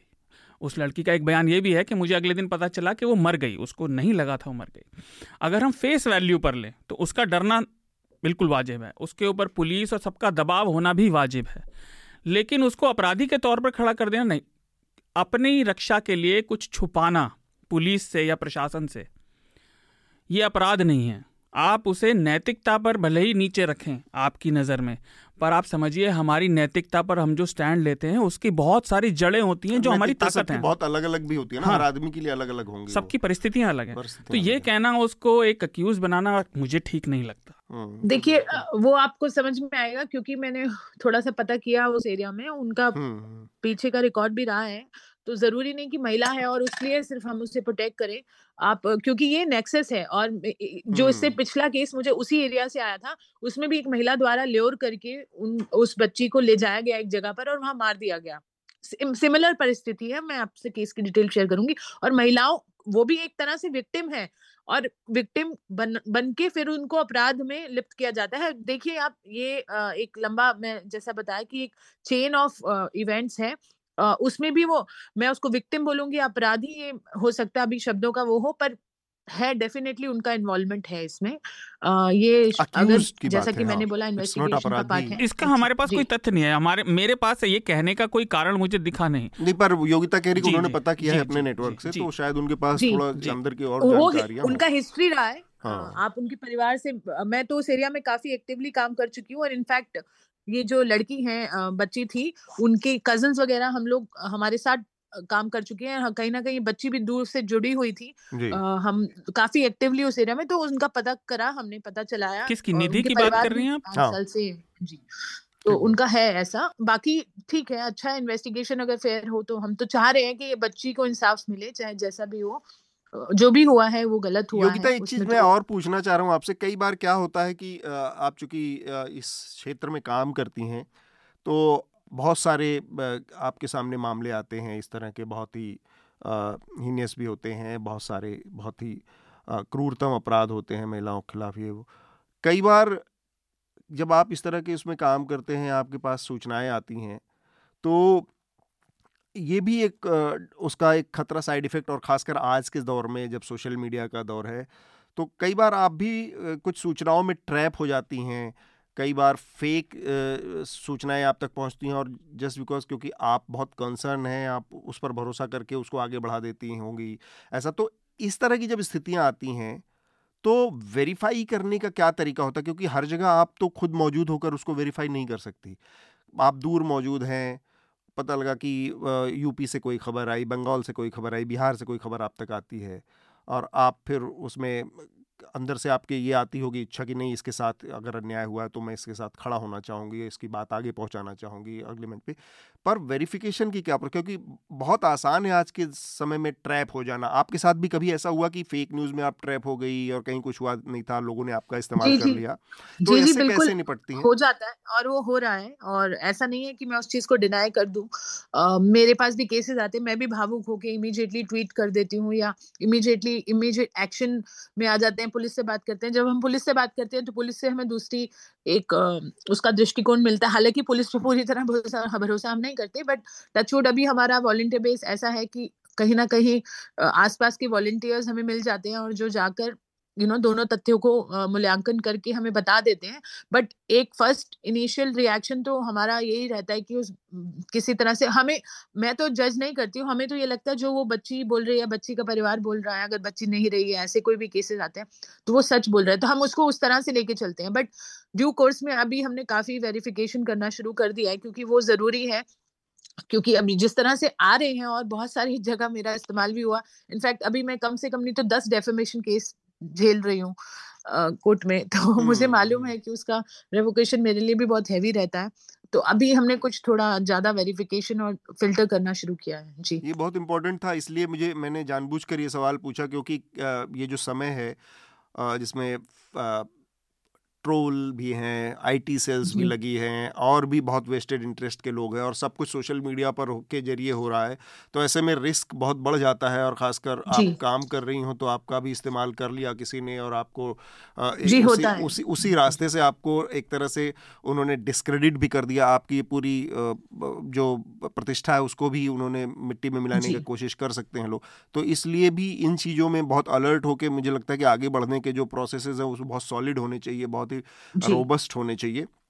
स्मिता, ये हमने केस के डिटेल में बात की, योगिता ने बताया कि किस तरह से पूरा एक नेटवर्क है जो दूर तक जाता है, इसलिए भी ये जो पुलिस का कवरअप है उसको आप देख पा रही हैं कि पुलिस ने इस मामले में जो पहला उसकी लाइन थी कि ये साधारण एक एक्सीडेंट है, फिर हमारे सामने एक दूसरी सहेली साथ में एक लड़की आ गई, फिर हमारे सामने अब नई कहानी आई है कि इस लेवल पर कवरअप हुआ है कि परिवार, अभी तो वो परिवार के जरिए कवरअप सामने आ रहा है कि जो गाड़ी चला रहा था उसके पास ड्राइविंग लाइसेंस नहीं था, एक्चुअल जो लड़का था, और उसका आरोप अपने सिर पर ले लिया दूसरे लड़के ने, दूसरे भाई ने, जिसके पास ड्राइविंग लाइसेंस था, लेकिन वो उस कार में मौजूद भी नहीं था, वो अपने घर पर उस समय घटना के वक्त मौजूद था। तो ये सब देखकर जो पुलिस कवरअप की बात है या पुलिस की जो लापरवाही दिख रही है, उस पर आपकी अपनी प्रतिक्रिया क्या है, स्मिता? जी, जो अतुल, यही बात मैं कहना चाह रही थी कि जैसा जो पहले दिन जब खबर आती है आपकी जो इंस्टेंट रिएक्शन होती है वो बहुत कुछ तय कर देता है। हाँ। अगर आप उसी वक्त तुरंत जो है रिपोर्टर्स को फोन करके आप कह रहे नहीं ये तो बस एक फेटल एक्सीडेंट है, ये खत्म हो गया, जब उस लड़की की तस्वीर किसी शख्स ने भी जिसने भी देखी, और मैंने ये बात उसी दिन रात में ट्वीट भी किया था कि किसी में भी अगर एक आयोटा ऑफ संजीदगी हो, संवेदना हो और थोड़ी सी सेंस हो तो आप इसे सीधे तौर पर जो है फिलहाल एक फेटल एक्सीडेंट के तौर पर खारिज नहीं करेंगे। ये हड़बड़ाहट कैसी है? आप थोड़ा सा वक्त लेते, अब आपकी जो परतें खुल रही हैं। अब आपने ये तक कह दिया कि 2 अभियुक्त शायद अभी मिसिंग हैं, पहले आपने कह दिया कि 5 अक्यूज जो हैं वो अरेस्ट हो गए हैं, अब आपके 2 अभियुक्त वो मिसिंग हैं, तो इसमें परतें और खुलेंगी। इस तरह के मामले जैसा दिखते हैं वैसा होते नहीं। सीसीटीवी में फुटेज निकला है कि सुबह 5 बजे जो है 4 लड़के निकले गाड़ी से, उन्होंने ऑटो ली है घर वापस जाने के लिए। अगर आप 10-12 किलोमीटर गाड़ी चलाने के बाद में, मतलब तब तक आप होश में आ चुके हैं लगभग उस झटके से, ऐसा नहीं है कि आप पूरी इनेब्रिएटेड स्टेट में हैं। ठीक बात। अगर आप कोल्ड कैलकुलेशंस करने लगे हैं कि हम ऑटो लेकर घर जाते हैं, हम किसी कजन को बोल देते हैं, तब ये तो नहीं है ना कि ये आप एक ने एक्सीडेंट कर दिया और आप घबरा कर चले गए, फिर आप उसको मैनिपुलेट करने लगे हैं, बिल्कुल आप साजिश रचने लगे हैं ना। तो आप, और इसमें बैकग्राउंड को आप चेक कीजिए। योगिता जिन बातों का जिक्र कर रही है पूरे डिटेल्स में इस वक्त वो नहीं कह रही है, लेकिन इस तरह के मामलों में जो सबसे बड़ी दिक्कत है, एक, जब तक सिविल सोसाइटी का प्रेशर नहीं बनता, इस केस में भी ज्यादातर इंडिपेंडेंट वॉइसेस ने सोशल मीडिया पे ट्वीट करना शुरू किया, मुख्यधारा की मीडिया ने इसे फेटल एक्सीडेंट ही बता दिया था। तो जब तक वो प्रेशर नहीं बनता, आखिर तब तक पुलिस क्यों नहीं काम करती? पुलिस का रवैया क्यों हमेशा अलग रहता है अमीरों को लेकर और गरीबों को लेकर? ये जो एक बार बार इन पर आरोप लगता है, देखिए अच्छी बात ये जरूर है देश में चीजें बदली हैं। आज अगर हाई क्राइम रेट्स हमारे सामने आ रहे हैं, उसकी वजह ये है कि निश्चित रूप से महिलाओं को कॉन्फिडेंस मिल रहा है कि वो जाकर मामलों को रिपोर्टिंग कर सके। जब रिपोर्टिंग में बढ़ोतरी होती है तो आपकी क्राइम रेट में बढ़ोतरी जो है वो दर्ज की जाती है, ये एक अच्छी बात है। लेकिन उसका आउटकम क्या हो रहा है, किस हद तक आप, और कानून को आप सिर्फ बनाने से काम नहीं चलेगा। उस पीसीआर वैन को लेकर लोगों को ये यकीन होना चाहिए कि अगर मैं पीसीआर वैन को फोन करता हूं तो वो पीसीआर वैन त्वरित रूप से जो है मेरी सुरक्षा के लिए वहां पर पहुंचेगा जहां मैंने पीसीआर वैन को बुलाया है। और सबसे बड़ी बात मैं आखिर में यही कहूंगी, एक बार फिर से रिपीट करते हुए शायद आप लोग अगले मुद्दे पर बढ़े, अतुल, कि इस देश में सेक्सुअल असॉल्ट्स, महिलाओं के खिलाफ और जो ये मिसोजिनी है, पेट्रियार्की है, उसको बदलने के लिए पुरुषों को ही सबसे ज्यादा सामने आना पड़ेगा। बिल्कुल। आप जैसे जो पढ़े लिखे युवक हैं, जब तक वो खुद मेल टॉक्सिसिटी को कॉलेज में, स्कूलों में कन्फ्रंट नहीं करते हैं, अपने दोस्तों के बीच में दोस्ती के नाम पर उसे अगर आप छोड़ते रहेंगे तो ये माइंडसेट कभी नहीं बदलने वाला। शार्दुल, आपकी आखिरी टिप्पणी इस विषय पर, फिर हम आगे बढ़ेंगे अगले विषय पर। जी देखिए, अपराध की जघन्यता की सबने बात की। मैं श्रोताओं के लिए, ये थोड़ा अप्रिय लगेगा पर ये बहुत ज़रूरी है। देखिए, जब हम किसी गाड़ी में, हम में से हर कोई व्यक्ति, चाहे वो गरीब से गरीब हो, किसी ना किसी गाड़ी में बैठा है जीवन में। आपकी गाड़ी के टायर के नहीं, जब गाड़ी के नीचे कोई एक छोटी सी झाड़, कोई टहनी आ जाती है, तो याद करिए उस आवाज़ को और फिर सोचिए कि वो लड़की को 10-12 किलोमीटर तक ले गए, उन्हें वो आवाज़ें आ रही थीं। शराब पीने का मतलब ये नहीं है कि आप अपनी सेंसेस खो देते हैं, आपके रिफ्लेक्सेस कम हो जाते हैं, आपके इनहिबिशंस में फ़र्क पड़ता है, लेकिन आपका दिमाग चलता रहता है। जो उन्होंने एपैथी दिखाई है ना उस लड़की के लिए। और मैं एक बात और कहना चाहूँगा, एटलीस्ट मैंने ये छोटे शहरों में तो देखा था, अगर मौका मिले तो बहुत से लड़के ऐसे होते हैं जो ज़बरदस्ती टकरा जाते हैं लड़कियों से, चाहे वो मोटरसाइकिल से हो, चाहे वो किसी चीज़ से हो। ये कैसे पता चले कि इन्होंने जानबूझ के किया था या नहीं किया था? मैं इसीलिए कह रहा था, ये सिस्टम्स के लगातार फेलियर का कल्मिनेशन है। आप जाइए उस सड़क से जहाँ पर ये एक्सीडेंट हुआ और जहाँ पर बॉडी मिली, 10-12 किलोमीटर का जो एरिया है, सड़क टूटी हुई है, लाइटें लगी हैं तो लाइटें नहीं जल रही हैं। दूसरा, दिल्ली का सीसीटीवी सिस्टम जिसके लिए राजनीतिक बहस हो रही थी, सीसीटीवी सिस्टम का कोई मॉनिटर, इंडिपेंडेंट कंट्रोल है क्या? कोई मॉनिटर कर रहा है क्या? अधिकतर लोगों ने लगाए हुए हैं। हमारे यहाँ जो सरकार के काम हैं वो वैयक्तिक जिम्मेदारी बन जाते हैं। आपको याद होगा, आप भी उत्तर प्रदेश में बड़े हुए, मैं भी, पहले दिन में 12-12 घंटे लाइट जाती थी तो इन्वर्टर, जनरेटर लगाना लोगों का काम है, सरकार कुछ नहीं करेगी। ये जो, अब ये रिफॉर्म होना चाहिए। आप देखिए, उस लड़की का ब्रेन मैटर रास्ते में कहीं खो गया, वो अभी तक नहीं मिला है, उसकी रिब्स पूरी रप्चर होके बाहर आ गई। तो ये चीज़ें मैटर करती हैं। पुलिस ने इसे क्यों नहीं कलेक्ट किया? एविडेंस को, उसका कोई अप्रोच नहीं है, उसका कोई सिस्टम नहीं बना हुआ। हाँ, सिस्टम सबसे बड़ी बात है। पुलिस का जो अप्रोच करने का, क्राइम स्पॉट को, क्राइम को अप्रोच करने का जो प्रोटोकॉल है वही पूरी तरह से, जो मैंने शुरू में कहा, उसका ध्यान नहीं। गृह मंत्रालय को कहना क्यों पड़ा भाई? अपराध की जघन्यता एक इंसान, पुलिस वाले इंसान नहीं है क्या? उन्हें दिख नहीं रहा कि अपराध बड़ा है? कमाल की बात है। प्रोटोकॉल्स और एसओपीज हैं, बट अनफॉर्चुनेटली अभी एक केस हुआ था छोटी बच्ची का भलसवा में, 4 साल की बच्ची है वो, उसको अस्पताल में मैं मिलने गई तो मैंने दोनों की कॉन्वर्सेशन सुनी, पुलिस की और आईओ की, तो सॉरी आईओ की और डॉक्टर की। तो डॉक्टर ने आके माथे पे सिर रखा और मुझे बोला, मैडम इन्होंने सैंपल घुमा दिए डीएनए के और ये फिर से लेने आए हैं, अब तो केस खत्म हो गया। आप सोचिए, मतलब पुलिस इतनी लापरवाह है सैंपल कलेक्शन में। और इससे पहला वाला जो केस मैं बता रही थी उसी एरिया का, वहां तो उन्होंने वो एरिया ही सील नहीं किया था, उस बच्ची को इसी ऐसी परिस्थितियों में ही छत से फेंक दिया था और वो घर भी सील नहीं किया, लगभग पुलिस ने 1 हफ्ता हमारे कहने के बाद सील किया, तब तक तो सारे एविडेंस खत्म हो चुके थे। तो ये सारी चीजें उन्हें पता है, ये एसओपीज हैं, ये तो बहुत बेसिक चीजें हैं। निर्भया के बाद से तो और क्लियर हो गई, बट वो फॉलो ही नहीं कर रहे, उनकी ट्रेनिंग्स ही नहीं, वही बात है।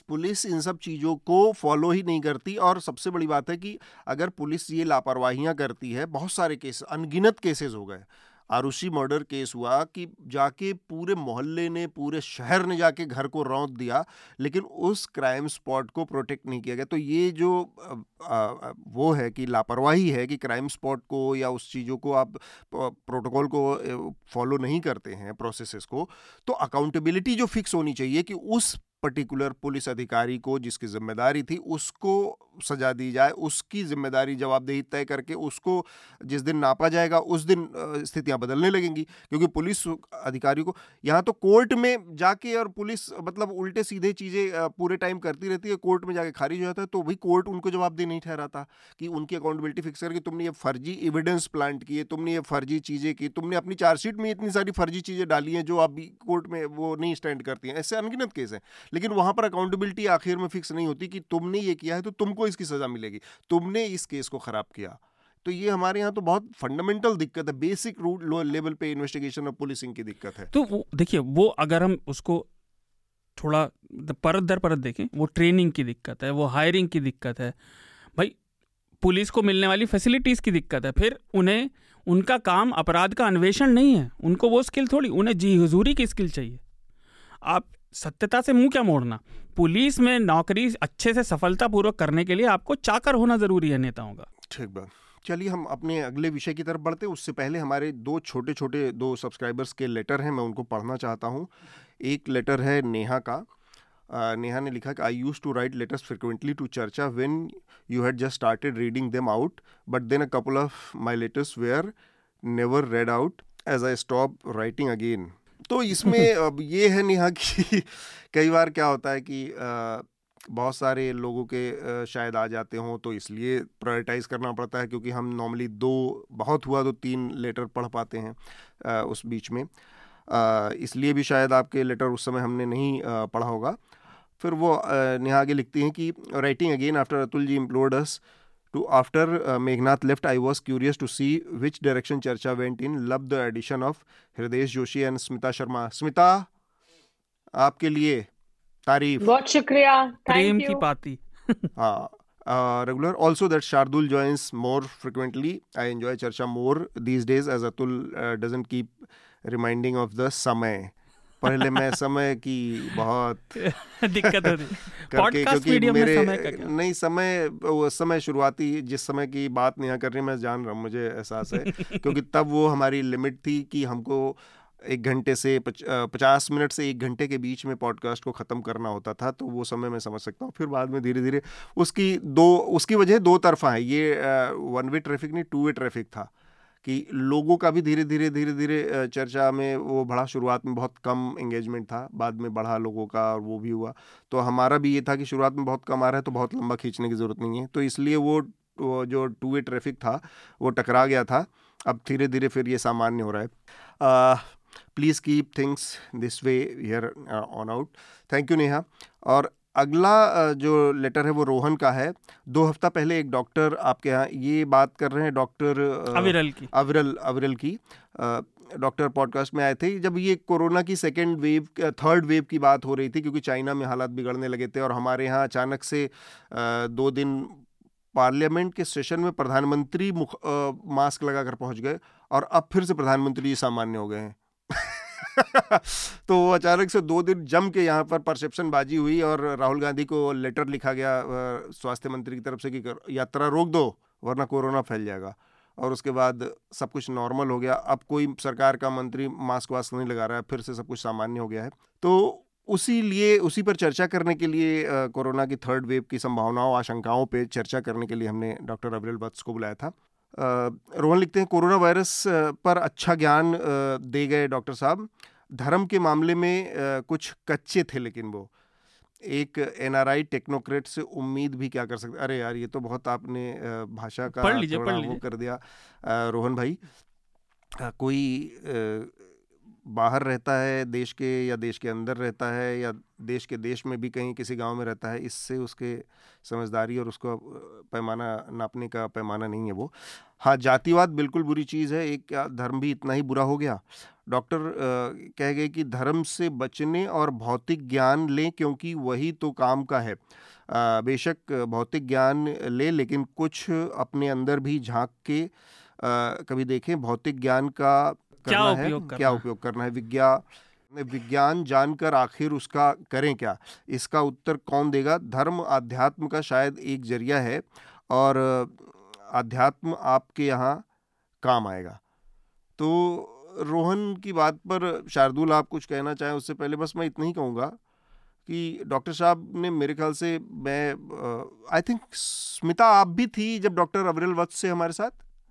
जी, तो मुझे तो याद नहीं आता कि ये किन चीजों का रेफरेंस कर रहे हैं। रेफरेंस वही मुझे समझ नहीं। डॉक्टर साहब का जो कहना था, उनका ये कहना था कि जो धार्मिकता है आपकी, उसको अपने स्वास्थ्य से ना जोड़ें, क्योंकि अल्टीमेटली स्वास्थ्य जो कोरोना का मसला है उसको साइंटिफिक तरीके से देखें, वैक्सीनेशन कराएं और जो एहतियात हैं उन सबको ज़रूर ध्यान रखें, क्योंकि कई बार क्या होता है कि आप धार्मिकता के और उसमें होके अंधविश्वासी हो जाते हैं और फिर शिकार हो जाते हैं महामारी। आई थिंक क्योंकि हम लोगों ने बात की थी शायद कि ये जो लोग काढ़े को लेकर अंधविश्वास कर लेते हैं, बहुत सारी काफी सारे ऐसी जो आपकी घर के नुस्खे हैं, दादी माँ के नुस्खे हैं, उसे धर्म से जोड़ दिया जाता है, उसे धार्मिक आधार से जोड़ दिया जाता है।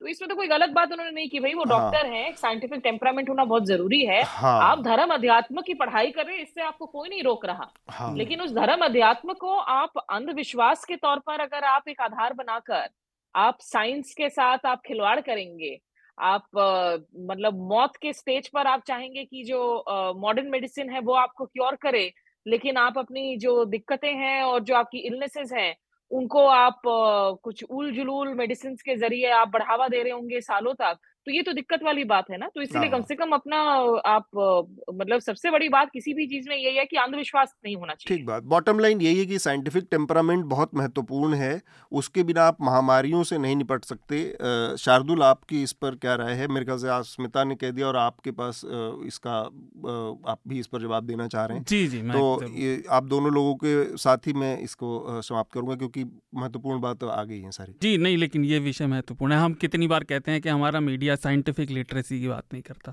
तो मैं छोटा सा 2 मिनट का जवाब देना चाहूँगा। पहला, जैसा आपने बताया, वो रूढ़िवादियों की तरफ उनका इशारा था, इसीलिए मैं कई बार धर्म को मत और इससे अलग करके कहता हूँ, क्योंकि देखिए रोहन, आप नम्रतापूर्वक जवाब में मैं कहूँगा, धर्म मेरा पत्रकार के रूप में धर्म यह है कि मैं सच्चाई से काम करूँ, ईमानदारी से, तो धर्म की समझ अलग है। आप आध्यात्म की जो बात कर रहे हैं, देखिए उससे कोई नहीं रोक रहा, लेकिन ये समझना, और अगर आपको बुरा लगे तो मैं फिर से क्षमा मांग रहा हूँ, 6, 5, 2, 3,000 साल पहले इंसान कुछ अलग ज्ञान रखते थे, ये नासमझी है।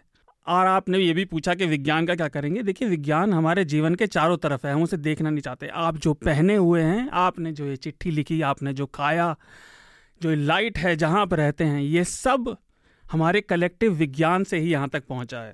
अगर साइंस नहीं होती, हम विज्ञान पर नहीं करते, तो ईंटों के घर नहीं बनते, हम लिख नहीं पाते, है ना। तो दूसरी बात, आपको लोगों की बुलशिट बताने में, पॉडकास्ट में बता सकता हूँ, उसमें बुलशिट कहने में कोई दिक्कत नहीं है, बुलशिट कॉल आउट करने में क्या आता है, जैसे भाजपा के या इस तरह कुछ लोग गोबर में से ऑक्सीजन भी निकाल रहे थे, मजे की बात यही है सरकार कोरोना का इलाज भी उन्होंने नहीं उस मजे की बात है कुछ साल पहले गोबर गैस से प्लांट भी चला रहे थे, तब गोबर में से मीथेन निकल रही थी। तो अगर आपको विज्ञान का जानकारी हो तो आपको ऐसे लोग बेवकूफ़ नहीं बना पाएंगे। एक और चीज़, अमेरिका में भी ये देखा जा रहा है कि बहुत सारे लोग फेथ पर साइंस को डिनाई कर रहे हैं। तो आप देख सकते हैं कि अबॉर्शन में रूलिंग में एक जब वो टेम्परामेंट एक सैचुरेशन जब आ जाता है इस तरह की सोच में कि साइंस मैटर नहीं करती, तो देखिए वो रिग्रेसिव है। आज भारत बड़े गर्व से कह सकता है यहाँ महिलाओं को स्वेच्छा से आज़ादी है अपने गर्भ के ख़त्म करने में, गर्भपात कराने में, लेकिन अमेरिका में बदल गया है। तो साइंस हमारे चारों तरफ है, आप उसे देखना ना चाहें वो अलग है। वो बताती है कि और आप आध्यात्म से सुनना चाहते हैं तो एक चीज़ और देखिए, अगर आप विश्वास करते हैं कि किसी ईश्वर ने बनाया है तो देखिए उसने क्या क्या बनाया है। साइंस बिल्डिंग ब्लॉक्स हैं इस दुनिया के हर चीज़ के, तो आप उसे डिनाई नहीं कर सकते। आधुनिक दौर के भगवान साइंस ही है। साइंस तो इस दुनिया, आप बताइए साइंस कहाँ नहीं है। हम इस टेबल पे बैठे हैं, इसकी लकड़ी का चुनाव लोगों ने डिसाइड किया, ये माइक का स्टैंड इस लोहे का इस मेटल का इसलिए बनेगा क्योंकि वो मेटलर्जी सीखी लोगों ने इंसान के इतिहास। ठीक बात है। तो मेरे ख्याल से रोहन ने जो सवाल उठाए थे उसका जवाब काफ़ी विस्तार से दे दिया गया है। हम अपने अगले विषय की तरफ बढ़ते हैं जो कि हमारा आज का आखिरी विषय है। सुप्रीम कोर्ट में दो कॉन्स्टिट्यूशनल बेंच के संविधान पीठ के दो निर्णय आए हैं पिछले हफ्ते। एक मामला था नोटबंदी से जुड़ा जिसमें सुप्रीम कोर्ट ने 4-1 के बहुमत से ये निर्णय दिया कि जो नोटबंदी की जो निर्णयात्मक प्रक्रिया थी वो बिल्कुल सही थी, उसमें कोई गड़बड़ी नहीं पाई गई है। एक जज उसमें हैं जो कि बीवी नागरत्ना हैं, उन्होंने बाकी अपने पीठ के अन्य सदस्यों से असहमति जताते हुए अपना एक डिसेंट नोट दिया है कि नहीं, सरकार की भूमिका है, सरकार को पार्लियामेंट को भरोसे में लेना चाहिए था, सरकार को एक बिल लाना चाहिए था, तब ये करना चाहिए। तो उन्होंने बहुत सारे उसके जो खामियां थी उसकी तरफ इशारा किया पूरे प्रक्रिया की नोटबंदी की। 4 जजों की सहमति की राय ये थी कि नहीं, ये वो प्रक्रिया है जो कि एग्जीक्यूटिव की ही है, वो कार्यपालिका की ही का काम है, उसमें हमारी कोई भूमिका बनती नहीं है। तो एक तो ये, दूसरा आया जो सरकार से जुड़े लोग हैं, सरकार में शामिल लोग हैं, मंत्री विधायक या MP, इन लोगों के जो गाहे बगाहे आने वाले जो हेट स्पीचेज हैं या भड़काऊ और धार्मिक बयानबाजियां हैं जिससे दूसरे समुदायों को एक तरह से चोट पहुंचती है, इसको लेकर भी सुप्रीम कोर्ट ने जो फ्रीडम ऑफ स्पीच का जो हमारी जो अनुच्छेद है संविधान में उसको परिभाषित करते हुए और उसको एक बार फिर से एक बार रेखांकित किया है कि इसमें स्टेट की कोई जिम्मेदारी जवाबदेही नहीं बनती है इंडिविजुअल आदमी के बयानबाजी की, तो स्टेट को इससे अलग रखा जाए और इस पर किसी तरह की कर्ब की या उस पर किसी तरह के कार्रवाई रोक टोक की कोई गाइडलाइंस या कोई ऐसी नियमावली कोर्ट नहीं देने जा रहा है, क्योंकि वो अंततः वो जो आर्टिकल 19 है हमारे अनुच्छेद में फ्रीडम ऑफ स्पीच और एक्सप्रेशन के लिए, उसकी एक तरह से अवमानना होगा या उसका उल्लंघन होगा या उसकी सीमाओं में कटौती होगी। अब ये अपने आप में एक दोधारी तलवार जैसा है। सबसे पहले नोटबंदी पर हमने पिछले हफ्ते भी काफ़ी विस्तार से बात की थी, तब इंडियन एक्सप्रेस की जो रिपोर्ट आई थी कि क्या क्या गलत बयानियाँ हुई थी जो सुप्रीम कोर्ट को एफिडेविट दिया था सरकार ने और RBI ने, तो उसमें क्या क्या गलत बयानी की गई थी, क्या क्या चीज़ें तथ्य छुपाए गए थे। अब सरकार ने कह दिया कि वो सुप्रीम कोर्ट ने कह दिया कि वो प्रक्रिया सही है। तो ये केस, ये मामला जो है स्मिता, अब ऑलमोस्ट ये माना जा रहा है कि ये मामला ख़त्म हो चुका है, लेकिन वो तस्वीरें वो घटनाएं हमारे सामने हैं और सुप्रीम कोर्ट को भले ही लगता है कि निर्णयात्मक प्रक्रिया इसकी सही थी, लेकिन ये अपने आप में ये जो फैसला था ये तो कहा ही जा सकता कि ये भयानक मूर्खतापूर्ण फैसला था जिसने करोड़ों लोगों की ज़िंदगियों को दांव पर लगाकर सड़क पर ला दिया था, लाइन में लगा दिया था और कुछ लोगों की जानें भी गई, बहुत सारे ज़रूरी कामकाज लोगों के अटके और हासिल पे सरकार के किसी फैसले को तय करने का पैमाना एक होना चाहिए कि उसका हासिल क्या हुआ, उसके अचीवमेंट्स क्या है, उसके लक्ष्य प्राप्ति क्या रही। उस पैमाने पर देखें तो नोटबंदी जैसा फेलियर, असफल कोई निर्णय बहुत कम रेयर देखने को मिलता है। स्मिता, योगिता, और शार्दुल, आप तीनों लोगों की एक एक कर टिप्पणी मैं जानना चाहता हूँ। सुप्रीम कोर्ट ने जो कहा है ठीक है, हम उस फैसले को किनारे रखते हैं, सरकार के उस निर्णय की हासिलात के ऊपर हम बात करते हैं। अतुल, इसमें दो तीन चीजें मैं कहना चाहूंगी। पहला तो देखिए, सुप्रीम कोर्ट को क्या बात तय करनी थी कि ये सरकार ने जो फैसला लिया, ये एग्जीक्यूटिव अथॉरिटी सरकार के पास ये थी या नहीं, या ये रिजर्व बैंक ऑफ इंडिया के पास होनी चाहिए थी। हालांकि डॉक्टर रघुराम राजन, जिनका जो पीरियड ऑफ वर्क था वो कॉरेस्पॉन्ड कर रहा था विद जब नोटबंदी हुई थी उस दौरान, उन्होंने अपनी किताब में लिखा था कि नोटबंदी को लेकर उनके सामने कभी भी कोई फाइल नहीं रखी गई थी, उनसे नहीं पूछा गया था। और ये बात है कि सरकार की तरफ से शायद 24 घंटे से कम का वक्त दिया गया था आरबीआई को इस बात की सूचना के लिए, अपनी इसके लिए। तो कानूनी रूप से ये वैध है, सरकार की अथॉरिटी है, लेकिन जो बड़े सवाल हैं at the end of the day, क्योंकि ये नोटबंदी देश में 1978 में मोरारजी देसाई के वक्त में देखने के बाद, उसके पहले 1946 में हुआ था, और तो जो आजाद भारत के इतिहास में ये दूसरी बार है जब नोटबंदी की गई थी 1978 के बाद में। इसके नतीजे क्या निकले, क्योंकि जब सरकार ने नोटबंदी किया उसमें आपने जो अपने दो तीन गोल पोस्ट रखे, एक आपने कहा कि जो पूरा का पूरा काला धन है वो सिस्टम से खत्म हो जाएगा, और बहुत बड़े एस्टिमेट्स दिए गए थे कि कितने ट्रिलियन डॉलर जो है इस वक्त काले धन के तौर पर है, तो नोटों की गड्डियां जो है वो जल जाएंगी, काला धन खत्म हो जाएगा, और जब नोट वापस आएंगी बैंक में तो पता चल जाएगा। ये हुआ कि 99% जो नोट डिमोनेटाइज हुए थे वो बैंकों में वापस आ गए, यानी कि वो व्हाइट मनी थे, ऑलमोस्ट 100% वो काला धन नहीं था। और जो लोगों के काले धन थे वो ऑब्वियसली फिर वो कैश में नहीं थे, वो या तो लोगों ने जेवरात खरीद रखे होंगे, बाहर घर खरीद रखे होंगे, किसी और मुल्क में रियल एस्टेट खरीद रखे होंगे। तो ब्लैक मनी, काले धन के मामले में आपने क्या अचीव किया। दूसरी बात, आपने कहा कि कैश ट्रांजैक्शंस जो है हम डिजिटल पेमेंट की ओर हम बढ़ जाएंगे। ये ठीक है कि नोटबंदी के बाद एक पुश जरूर मिला, आज की तारीख में हमारी यूपीआई पेमेंट्स देश में बहुत ज्यादा बढ़ी है, लेकिन अभी भी लगभग 50% हमारे जो ट्रांजैक्शंस है अतुल, वो कैश वाले ही ट्रांजैक्शंस हो रहे हैं। तो क्योंकि ऐसे बहुत बड़े सेक्टर्स हैं। स्मिता, आपकी बात में मैं बस एक लाइन जोड़ना चाह रहा हूं कि 8 नवंबर 2016 के पहले जो भारत की इकोनॉमी में कैश फ्लो रेशियो था, आज की तारीख में कैश फ्लो रेशियो उससे ज्यादा, उस समय 11 पॉइंट समथिंग था कैश फ्लो रेशियो, आज की तारीख में 12 पॉइंट समथिंग हो चुका है।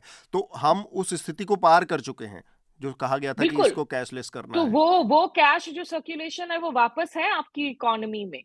आपने कहा कि भाई आतंकवाद खत्म हो जाएगा, आप उसको लेकर भी जो अपने गोल पोस्ट इतने बार शिफ्ट कर चुके हैं। आप एक तरफ कहते हो आतंकवाद खत्म हो जाएगा, दूसरी तरफ आपने जम्मू कश्मीर में तमाम मुख्य धारा की पार्टियों को डीलेजिटिमाइज कर दिया, आपने तमाम अरेस्ट कर दिए आतंकवाद के चक्कर में। लेकिन जो आतंकवाद खत्म तो आपका नहीं हुआ है, आतंकवाद अभी भी वहां पर जारी है। तो ये मुझे लगता है कि, और लोगों को जिस तरीके के कष्ट दिए गए, वो इमेजेस आज भी हमारे सामने हैं, जो एटीएम के बाहर जो लाठी चार्ज, पुलिस की तरफ से डंडे बरसाए गए लोगों पर। मैं एक फनी इंसिडेंट रिकॉल करती हूँ, 2016 में मेरे भाई की शादी थी, मैं अमेरिका का इलेक्शन कवर करके लौटी थी। इनफैक्ट अमेरिका के इलेक्शन के दिन में, क्योंकि वो 8 नवंबर के दिन वहां पे चुनाव के नतीजे आने थे, 8 नवंबर को, और इलेक्शन रिजल्ट्स के दिन में सुबह सुबह मैं 2 गेस्ट को लेकर खड़ी थी, तो पता चला कि भैया नोटबंदी पर जो है हम लाइव लेंगे आपसे। तो शुक्र है वो मेरे गेस्ट के फाइनेंशियल बैकग्राउंड थे, तो उनसे अमेरिकी राजनीति की जगह मैं फाइनेंस को लेकर बात करने लगी।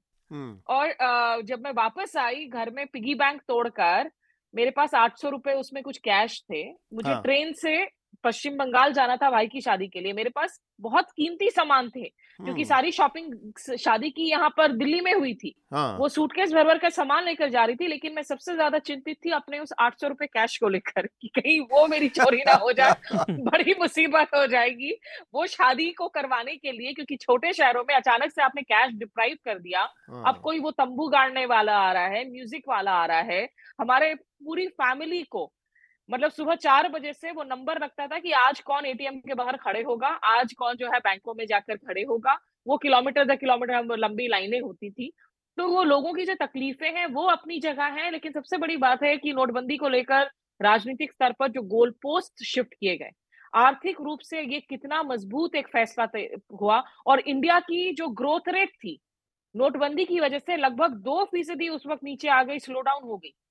कई ऐसे क्षेत्र हैं जो अभी तक बाउंस बैक नहीं कर पाए हैं। डिमोनेटाइजेशन ने जिस तरह से हमारी बैक को तोड़ा, तो इन सवालों को पूछा जाना जरूरी है और इन सवालों के जवाब लेना भी जरूरी है, ना कि आप इसे बस जो है कैंटी नेशनल आप इमेज देकर आप सवालों को बंद करते हैं। शार्दुल, देखिए मैंने तो अपने विचार डिमोनेटाइजेशन पे अधिकतर पिछले हफ्ते सुप्रीम कोर्ट पे हमें वो इस निर्णय पे मैं ज़रूरी बता देता हूँ। देखिए एक छोटी सी पहले चीज़ कि 1978 का वो मोरारजी देसाई वाला निर्णय ऑर्डिनेंस ला के दिया गया था, यहाँ ऐसा कुछ नहीं हुआ। तो वो भी डिसेंटिंग में जजमेंट में उन्होंने भी कहा राष्ट्र के नाम संदेश दे दिया बस। हाँ, यहाँ तो बस संदेश हुआ। तो और रही बात डिजिटाइजेशन की जो सरकार कहती रही, तो अंग्रेज भी ऐसी कहते हैं कि हम यहाँ थे, राज करते, इसलिए रेलवे और डेमोक्रेसी भारत में है। तो उसका जवाब जो होता है वही इस आर्ग्यूमेंट का जवाब है डिजिटाइजेशन का, कि उसके लिए गुलामी या नोटबंदी की ज़रूरत नहीं थी, डिजिटाइजेशन तो वैसे भी हो सकता था। लेकिन देखिए कोर्ट का निर्णय है, डेमोक्रेसी अंग्रेजों ने कैसे दे दी, नहीं वो आर्ग्यूमेंट देते हैं ये, इससे मूर्खतापूर्ण कोई बात नहीं हो सकती, वो एक अलग डिस्कशन है। हाँ, तो पर लेकिन तो देखिए कोर्ट ने डिसीजन दिया है कि प्रक्रिया ठीक थी, लेकिन प्रक्रिया ठीक होने से निर्णय तो ठीक नहीं हो जाता। अब ये एक राजनीतिक सवाल है। देखिए साइंटिफिक पर्सपेक्टिव क्या करता है। अब जो भाजपा के रविशंकर प्रसाद जी चुनौती दे रहे थे कि राशि मांगनी चाहिए, उन्होंने एक चीज उनका अच्छा रविशंकर प्रसाद का ये हो गया कि मैं मांग करता हूँ कि राहुल गांधी माफी। हाँ, पहली बात से शुरू करते हैं माफी, उनके सारी प्रेस कॉन्फ्रेंस में माफी की मांग करता हूँ कॉमन वो है टेक्स्ट है। एक चीज मुझे बड़ी स्ट्राइक करी, उन्होंने कहा कि असंगठित क्षेत्र 50 से 20% हो गया, और मैं यही सोच रहा था ये आंकड़ा आया कहाँ से, बिल्कुल झूठ बात है। तो अब लेकिन ये है कि सरकार को ढिंढोरा पीटने का मौका मिल गया है, लेकिन वो पीटेगी ज़रूर। लेकिन मुझे व्यक्तिगत तौर पर एक चीज़ लगी कि न्याय जैसी कोई चीज़ नहीं होती। मैंने इससे आपका जिक्र भी किया था चर्चा होने से पहले। मुझे लगा था कि देखिए वैयक्तिक या पर्सनल सबके साथ अन्याय भी कई बार हो जाते हैं, लेकिन कलेक्टिव में आपको लगता है नहीं सही चीज़ फॉलो होगी। वही भाई, सरकार का मतलब क्या है? सरकार का मतलब ये है कि उसको इस बात का इल्म हो। हाँ, इस बात का उसके अंदर इतनी क्षमता हो कि मेरे इस फैसले का इस देश की 1.25 अरब आबादी का लार्जर हित जुड़ा है, 2-4 लोग इससे प्रभावित होंगे, लेकिन यहाँ तो लार्जर नुकसान हो गया। हाँ, तो यहाँ उल्टा हुआ ना, ये सरकार और उसके बाद भी हमारे पास ऐसी कोई प्रक्रिया नहीं है। तो देखिए मेरा मन तो उचट गया, मैंने ये निर्णय किया कि मैं अपने ऊपर ध्यान दूंगा, ये कुछ हो नहीं सकता। देखिए आप क्या करेंगे, सर्वोच्च न्यायालय का निर्णय है, इसके आगे भारत में आप कुछ कर तो पाएंगे नहीं। क्या इतने सारे लोग जिनके नौकरियां गई, पेशे गए, व्यापार गए, क्या वो मायने नहीं रखते? अतुल गांधी जी जैसा कोई नेता भी नहीं जाके सुप्रीम कोर्ट, अब अगला धरना और सत्याग्रह को सुप्रीम कोर्ट के गेट पे हो। नहीं, दूसरी बात यह है कि अब करें क्या इतने लोगों की सफरिंग मायने नहीं रखती?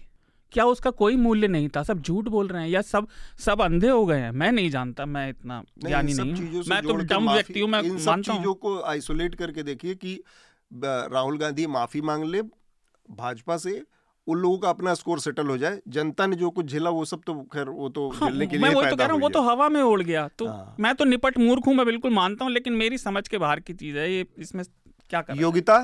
सुप्रीम कोर्ट का ये जो फैसला नोटबंदी सही है, आपको भी लगता है सही है? सही तो मैं क्या ही बोलूंगी। हाँ, कि उनका फैसला सही नहीं है कि वो नीति गलत थी, मुझे आज तक समझ ही नहीं आया उसका उद्देश्य क्या था, मतलब नोटबंदी का।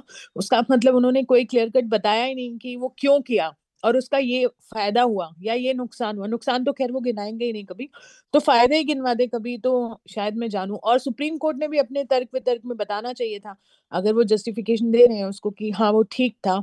मुझे तो नहीं लगता वो ठीक था कि ओवरनाइट आकर आप ऐसे डिक्टेट करो, तो फिर डेमोक्रेसी तो कहीं बची नहीं। फिर आपने किसको कंसल्ट किया, आपने किसकी राय ली? आप सुप्रीम कोर्ट सवाल उठा सकता है इन बातों पर, सुप्रीम कोर्ट उठाएगा नहीं सवाल, ये आप भी जानते हैं, मैं भी जानती हूँ, हम सब जानते हैं।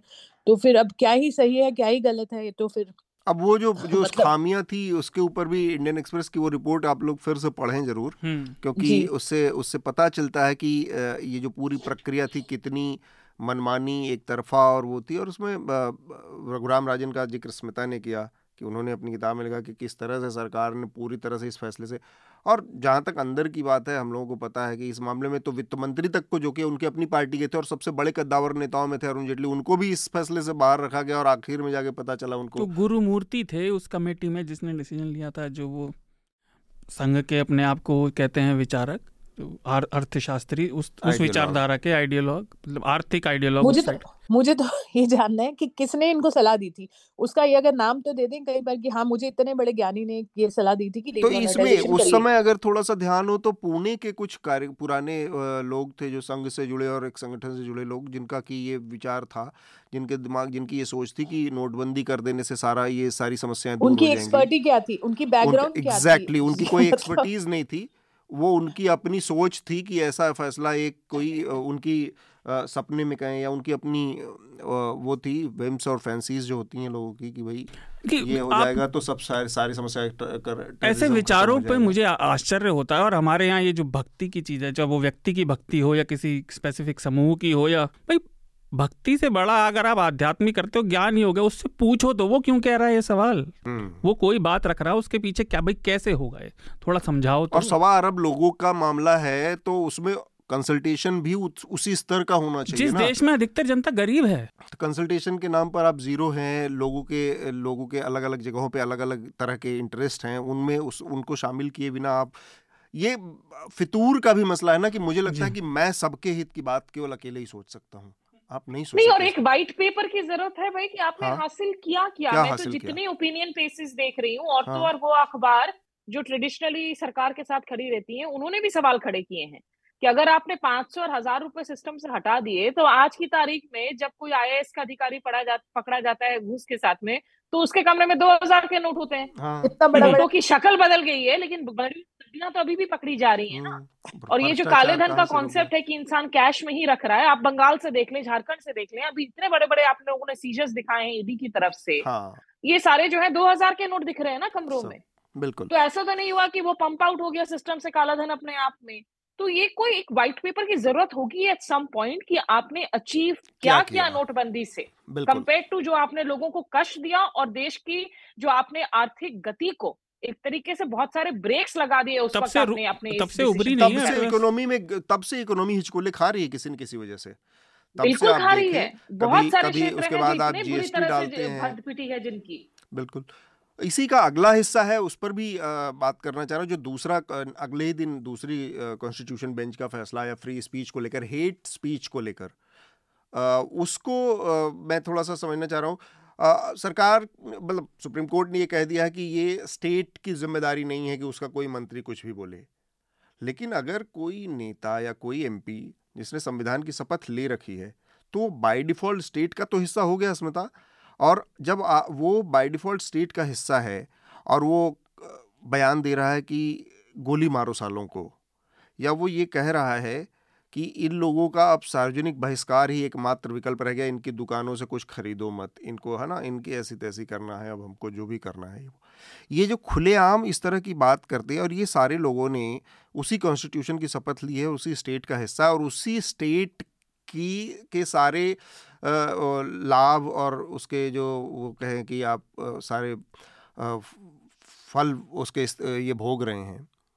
तब ये सुप्रीम कोर्ट ने जो निर्णय दिया, ठीक है फ्री स्पीच को लेकर एक उसका एक दायरा हो सकता है, लेकिन अपराध या IPC इस तरह की चीज़ें भी तो हैं, उसको भी तो अंडरलाइन किया जाना चाहिए ना कि आप क्या बोल सकते हैं। अगर देखिए इसका पूरा मैंने एक्चुअली पढ़ा नहीं है ये जजमेंट को, लेकिन मैं इसमें दो चीजें जो मुझे नजर आती हैं। एक, कोर्ट जिस तरीके से डिमोनेटाइजेशन के मामले में भी प्रोसेस पर बात की गई, प्रक्रिया पर बात की गई, तो यहाँ पर भी इस मामले में मुझे लगता है कि वो प्रक्रिया की बात कर रहे हैं। बस, कि एक जो आर्ग्यूमेंट है कि अगर एक बेटा किसी का कत्ल करता है, अनलेस उसमें कोई साजिश उसके माँ बाप की तरफ से हो, तो ऐसा तो नहीं है कि माँ बाप को भी हम पकड़कर जेल में डाल देते हैं या माँ बाप को भी जो है हम उस मर्डर का गुनहगार डाल देते हैं।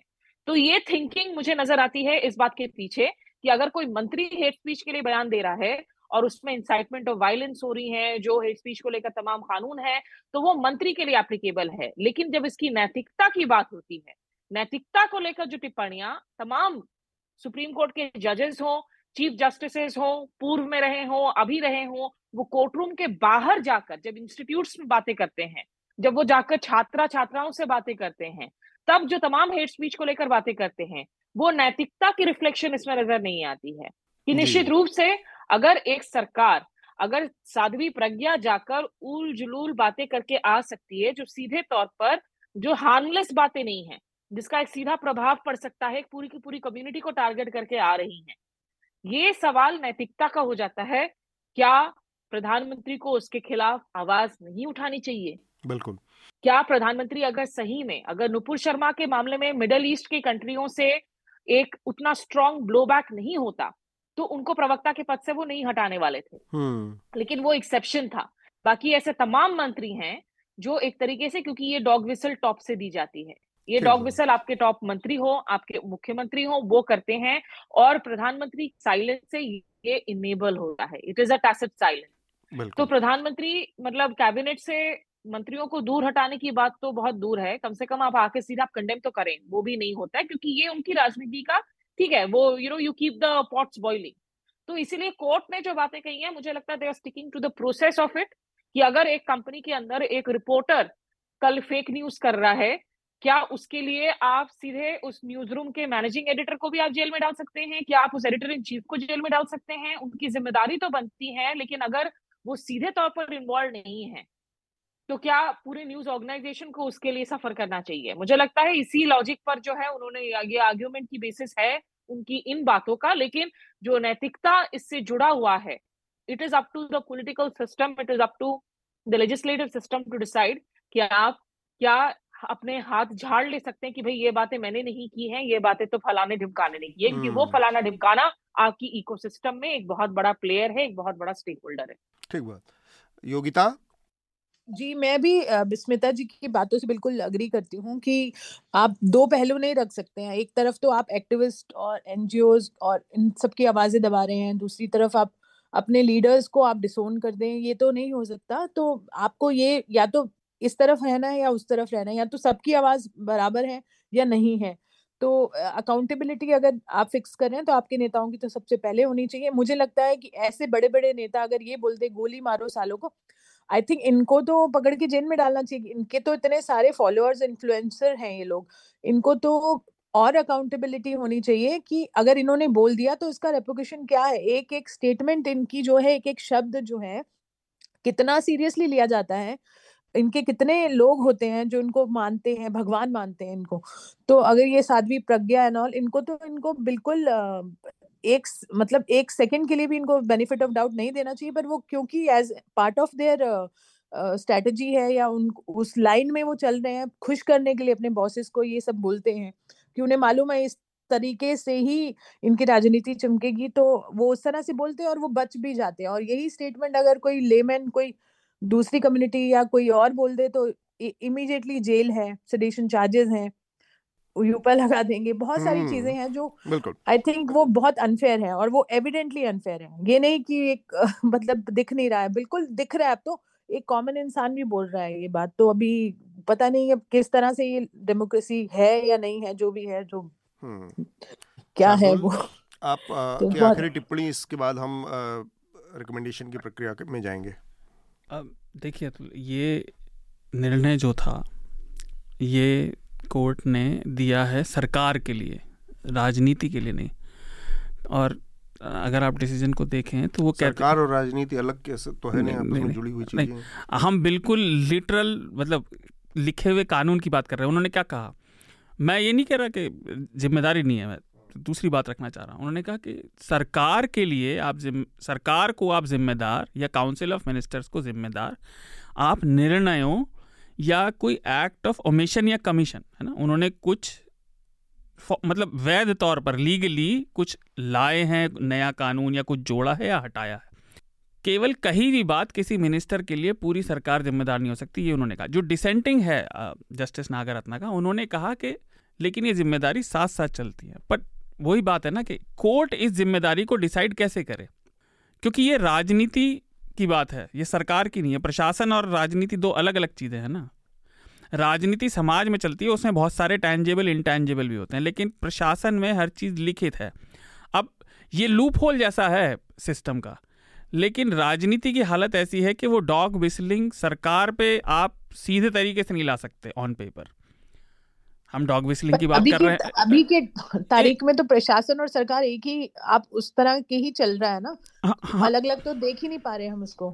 नहीं सब कुछ तो इन्फ्लुएंस है, सब चाहे वो प्रशासन हो तो राजनीति से इन्फ्लुएंस है, उनकी सोच से इन्फ्लुएंस है, तो अलग है ही नहीं। जब वो तो फिर हम उसको अलग अलग पहलू से देख ही नहीं सकते। नहीं, आप समझ नहीं रहे, जब एक मिनिस्टर रैली में स्टेटमेंट देता है तो वो भाजपा नेता के तौर पे दे रहा है, वो मंत्री के तौर पे उसे नहीं कर रहा।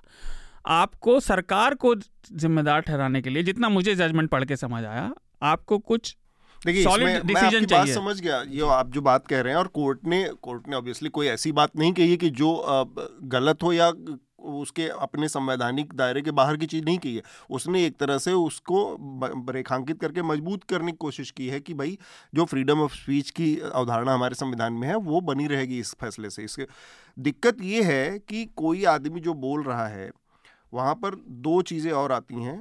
जो आप पार्टी की बात कर रहे हो, वहाँ पर पार्टियाँ इंटरनली किस तरह से एक्ट कर रही हैं। स्मिता ने कहा पार्टी पूरी तरह से नज़रअंदाज कर देती है, डॉग विसल खुद ही टॉप लेवल से होती है, पार्टी भी एक्ट नहीं कर रही है। और ये फैसले होते हैं, हम जानते हैं कि फैसलों को की आड़ लेकर किस तरह से अपने कृत्य को, कुकृत्य को जस्टिफाई किया जाता है। जैसे एक उदाहरण मैं देता हूं आपको, पेगासस मामले में सुप्रीम कोर्ट ने कहा कि हमें जो जिन अपरेटस की, जिन इक्विपमेंट्स की जांच की, उसमें कोई संदिग्ध चीज़ नहीं मिली, लेकिन सारे लोगों ने हमें अपने अपरेटस नहीं दिए, लेकिन केंद्र सरकार ने इसमें कोई सहयोग नहीं दिया, ज़ीरो सहयोग रहा।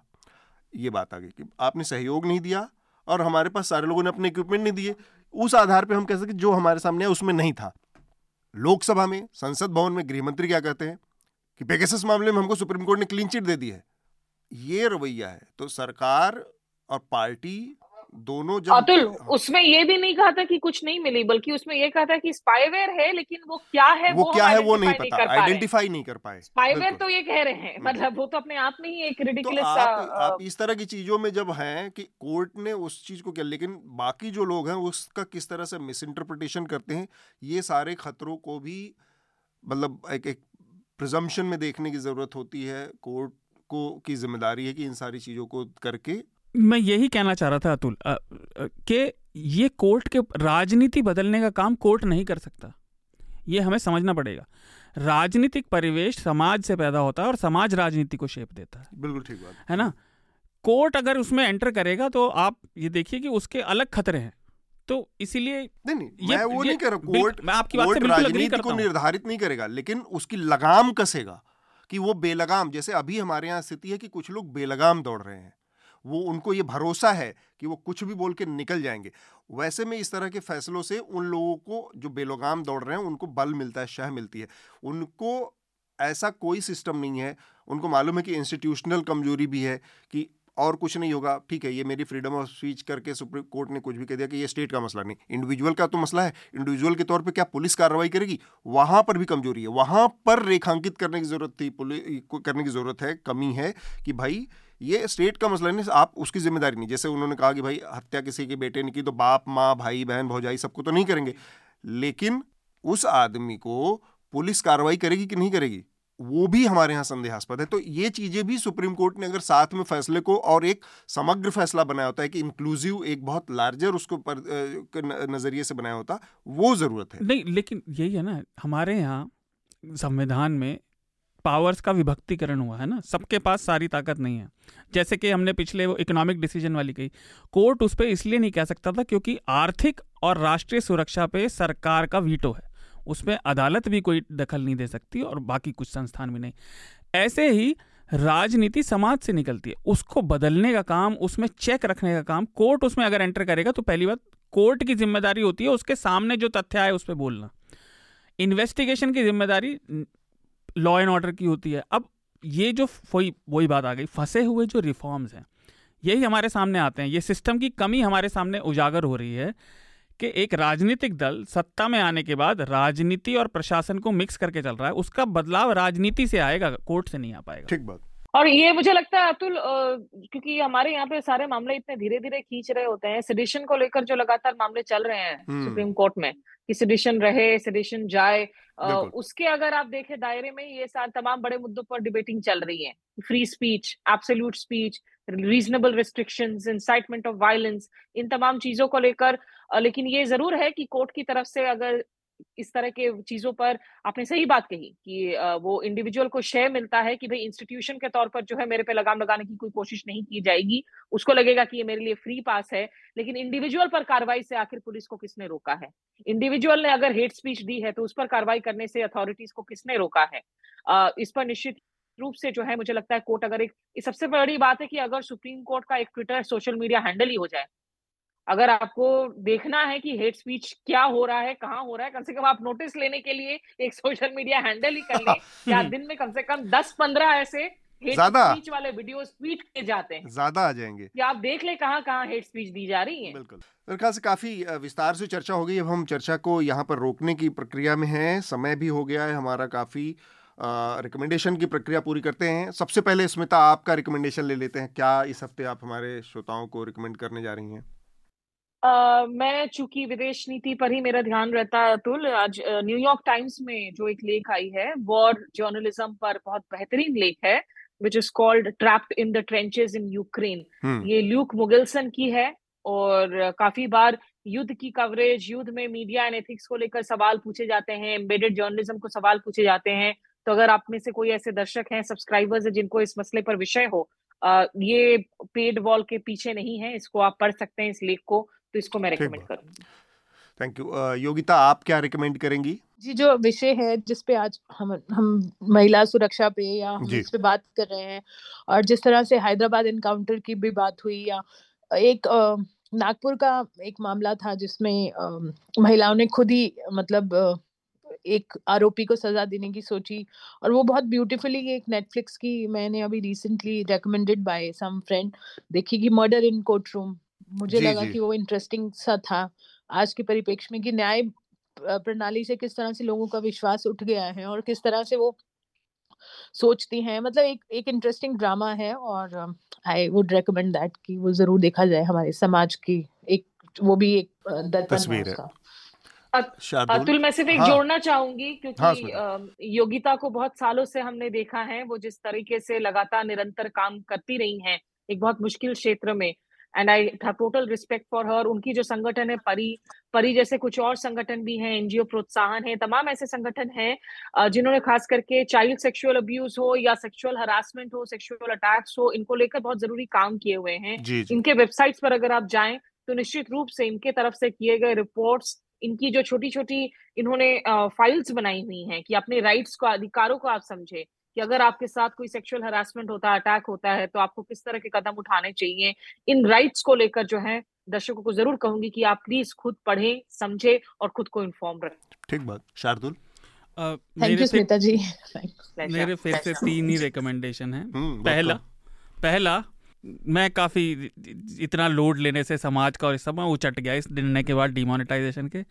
आप खुश रहो, जिंदगी में मजे करो। तो पहला वो 2006 का जोहान्सबर्ग, पर उसके लिए भी तो नोट होना चाहिए, डिमोनेटाइजेशन होगा तो नोट ही नहीं रहेगा। नहीं, मैं वो कह रहा हूँ, मैं बिल्कुल उचट चुका हूँ, मैं अपने ऊपर ध्यान दूंगा, साफ बात है। तो साउथ अफ्रीका और ऑस्ट्रेलिया का मैच हुआ था, बड़ा मज़ेदार। मैं देखता नहीं था लेकिन मैंने तब भी देखा था, तो मैंने उसे फिर देखा पूरा बैठ के। वो रिकमेंडेशन है, देखिए। 400 से ऊपर रन बने थे उसमें। आप कुछ कहना चाहें तो, आप क्रिकेट के ज़्यादा जानकार हैं। तो वो उसको कहते हैं वनडे में मैचों का मैच है वो, जिसमें दोनों टीमों ने 400 से ऊपर रन बनाए थे, 438 और 437 रन। तो ये विचित्र मैच था जिसको ऑस्ट्रेलिया ने 400 कुछ रन बनाया और साउथ अफ्रीका ने उसको ठोक के उसके पार कर दिया। जी। दूसरी हृदय की रिपोर्ट है जोशी मठ की, जो हमने बात की न्यूज़ लॉन्ड्री हिंदी पर।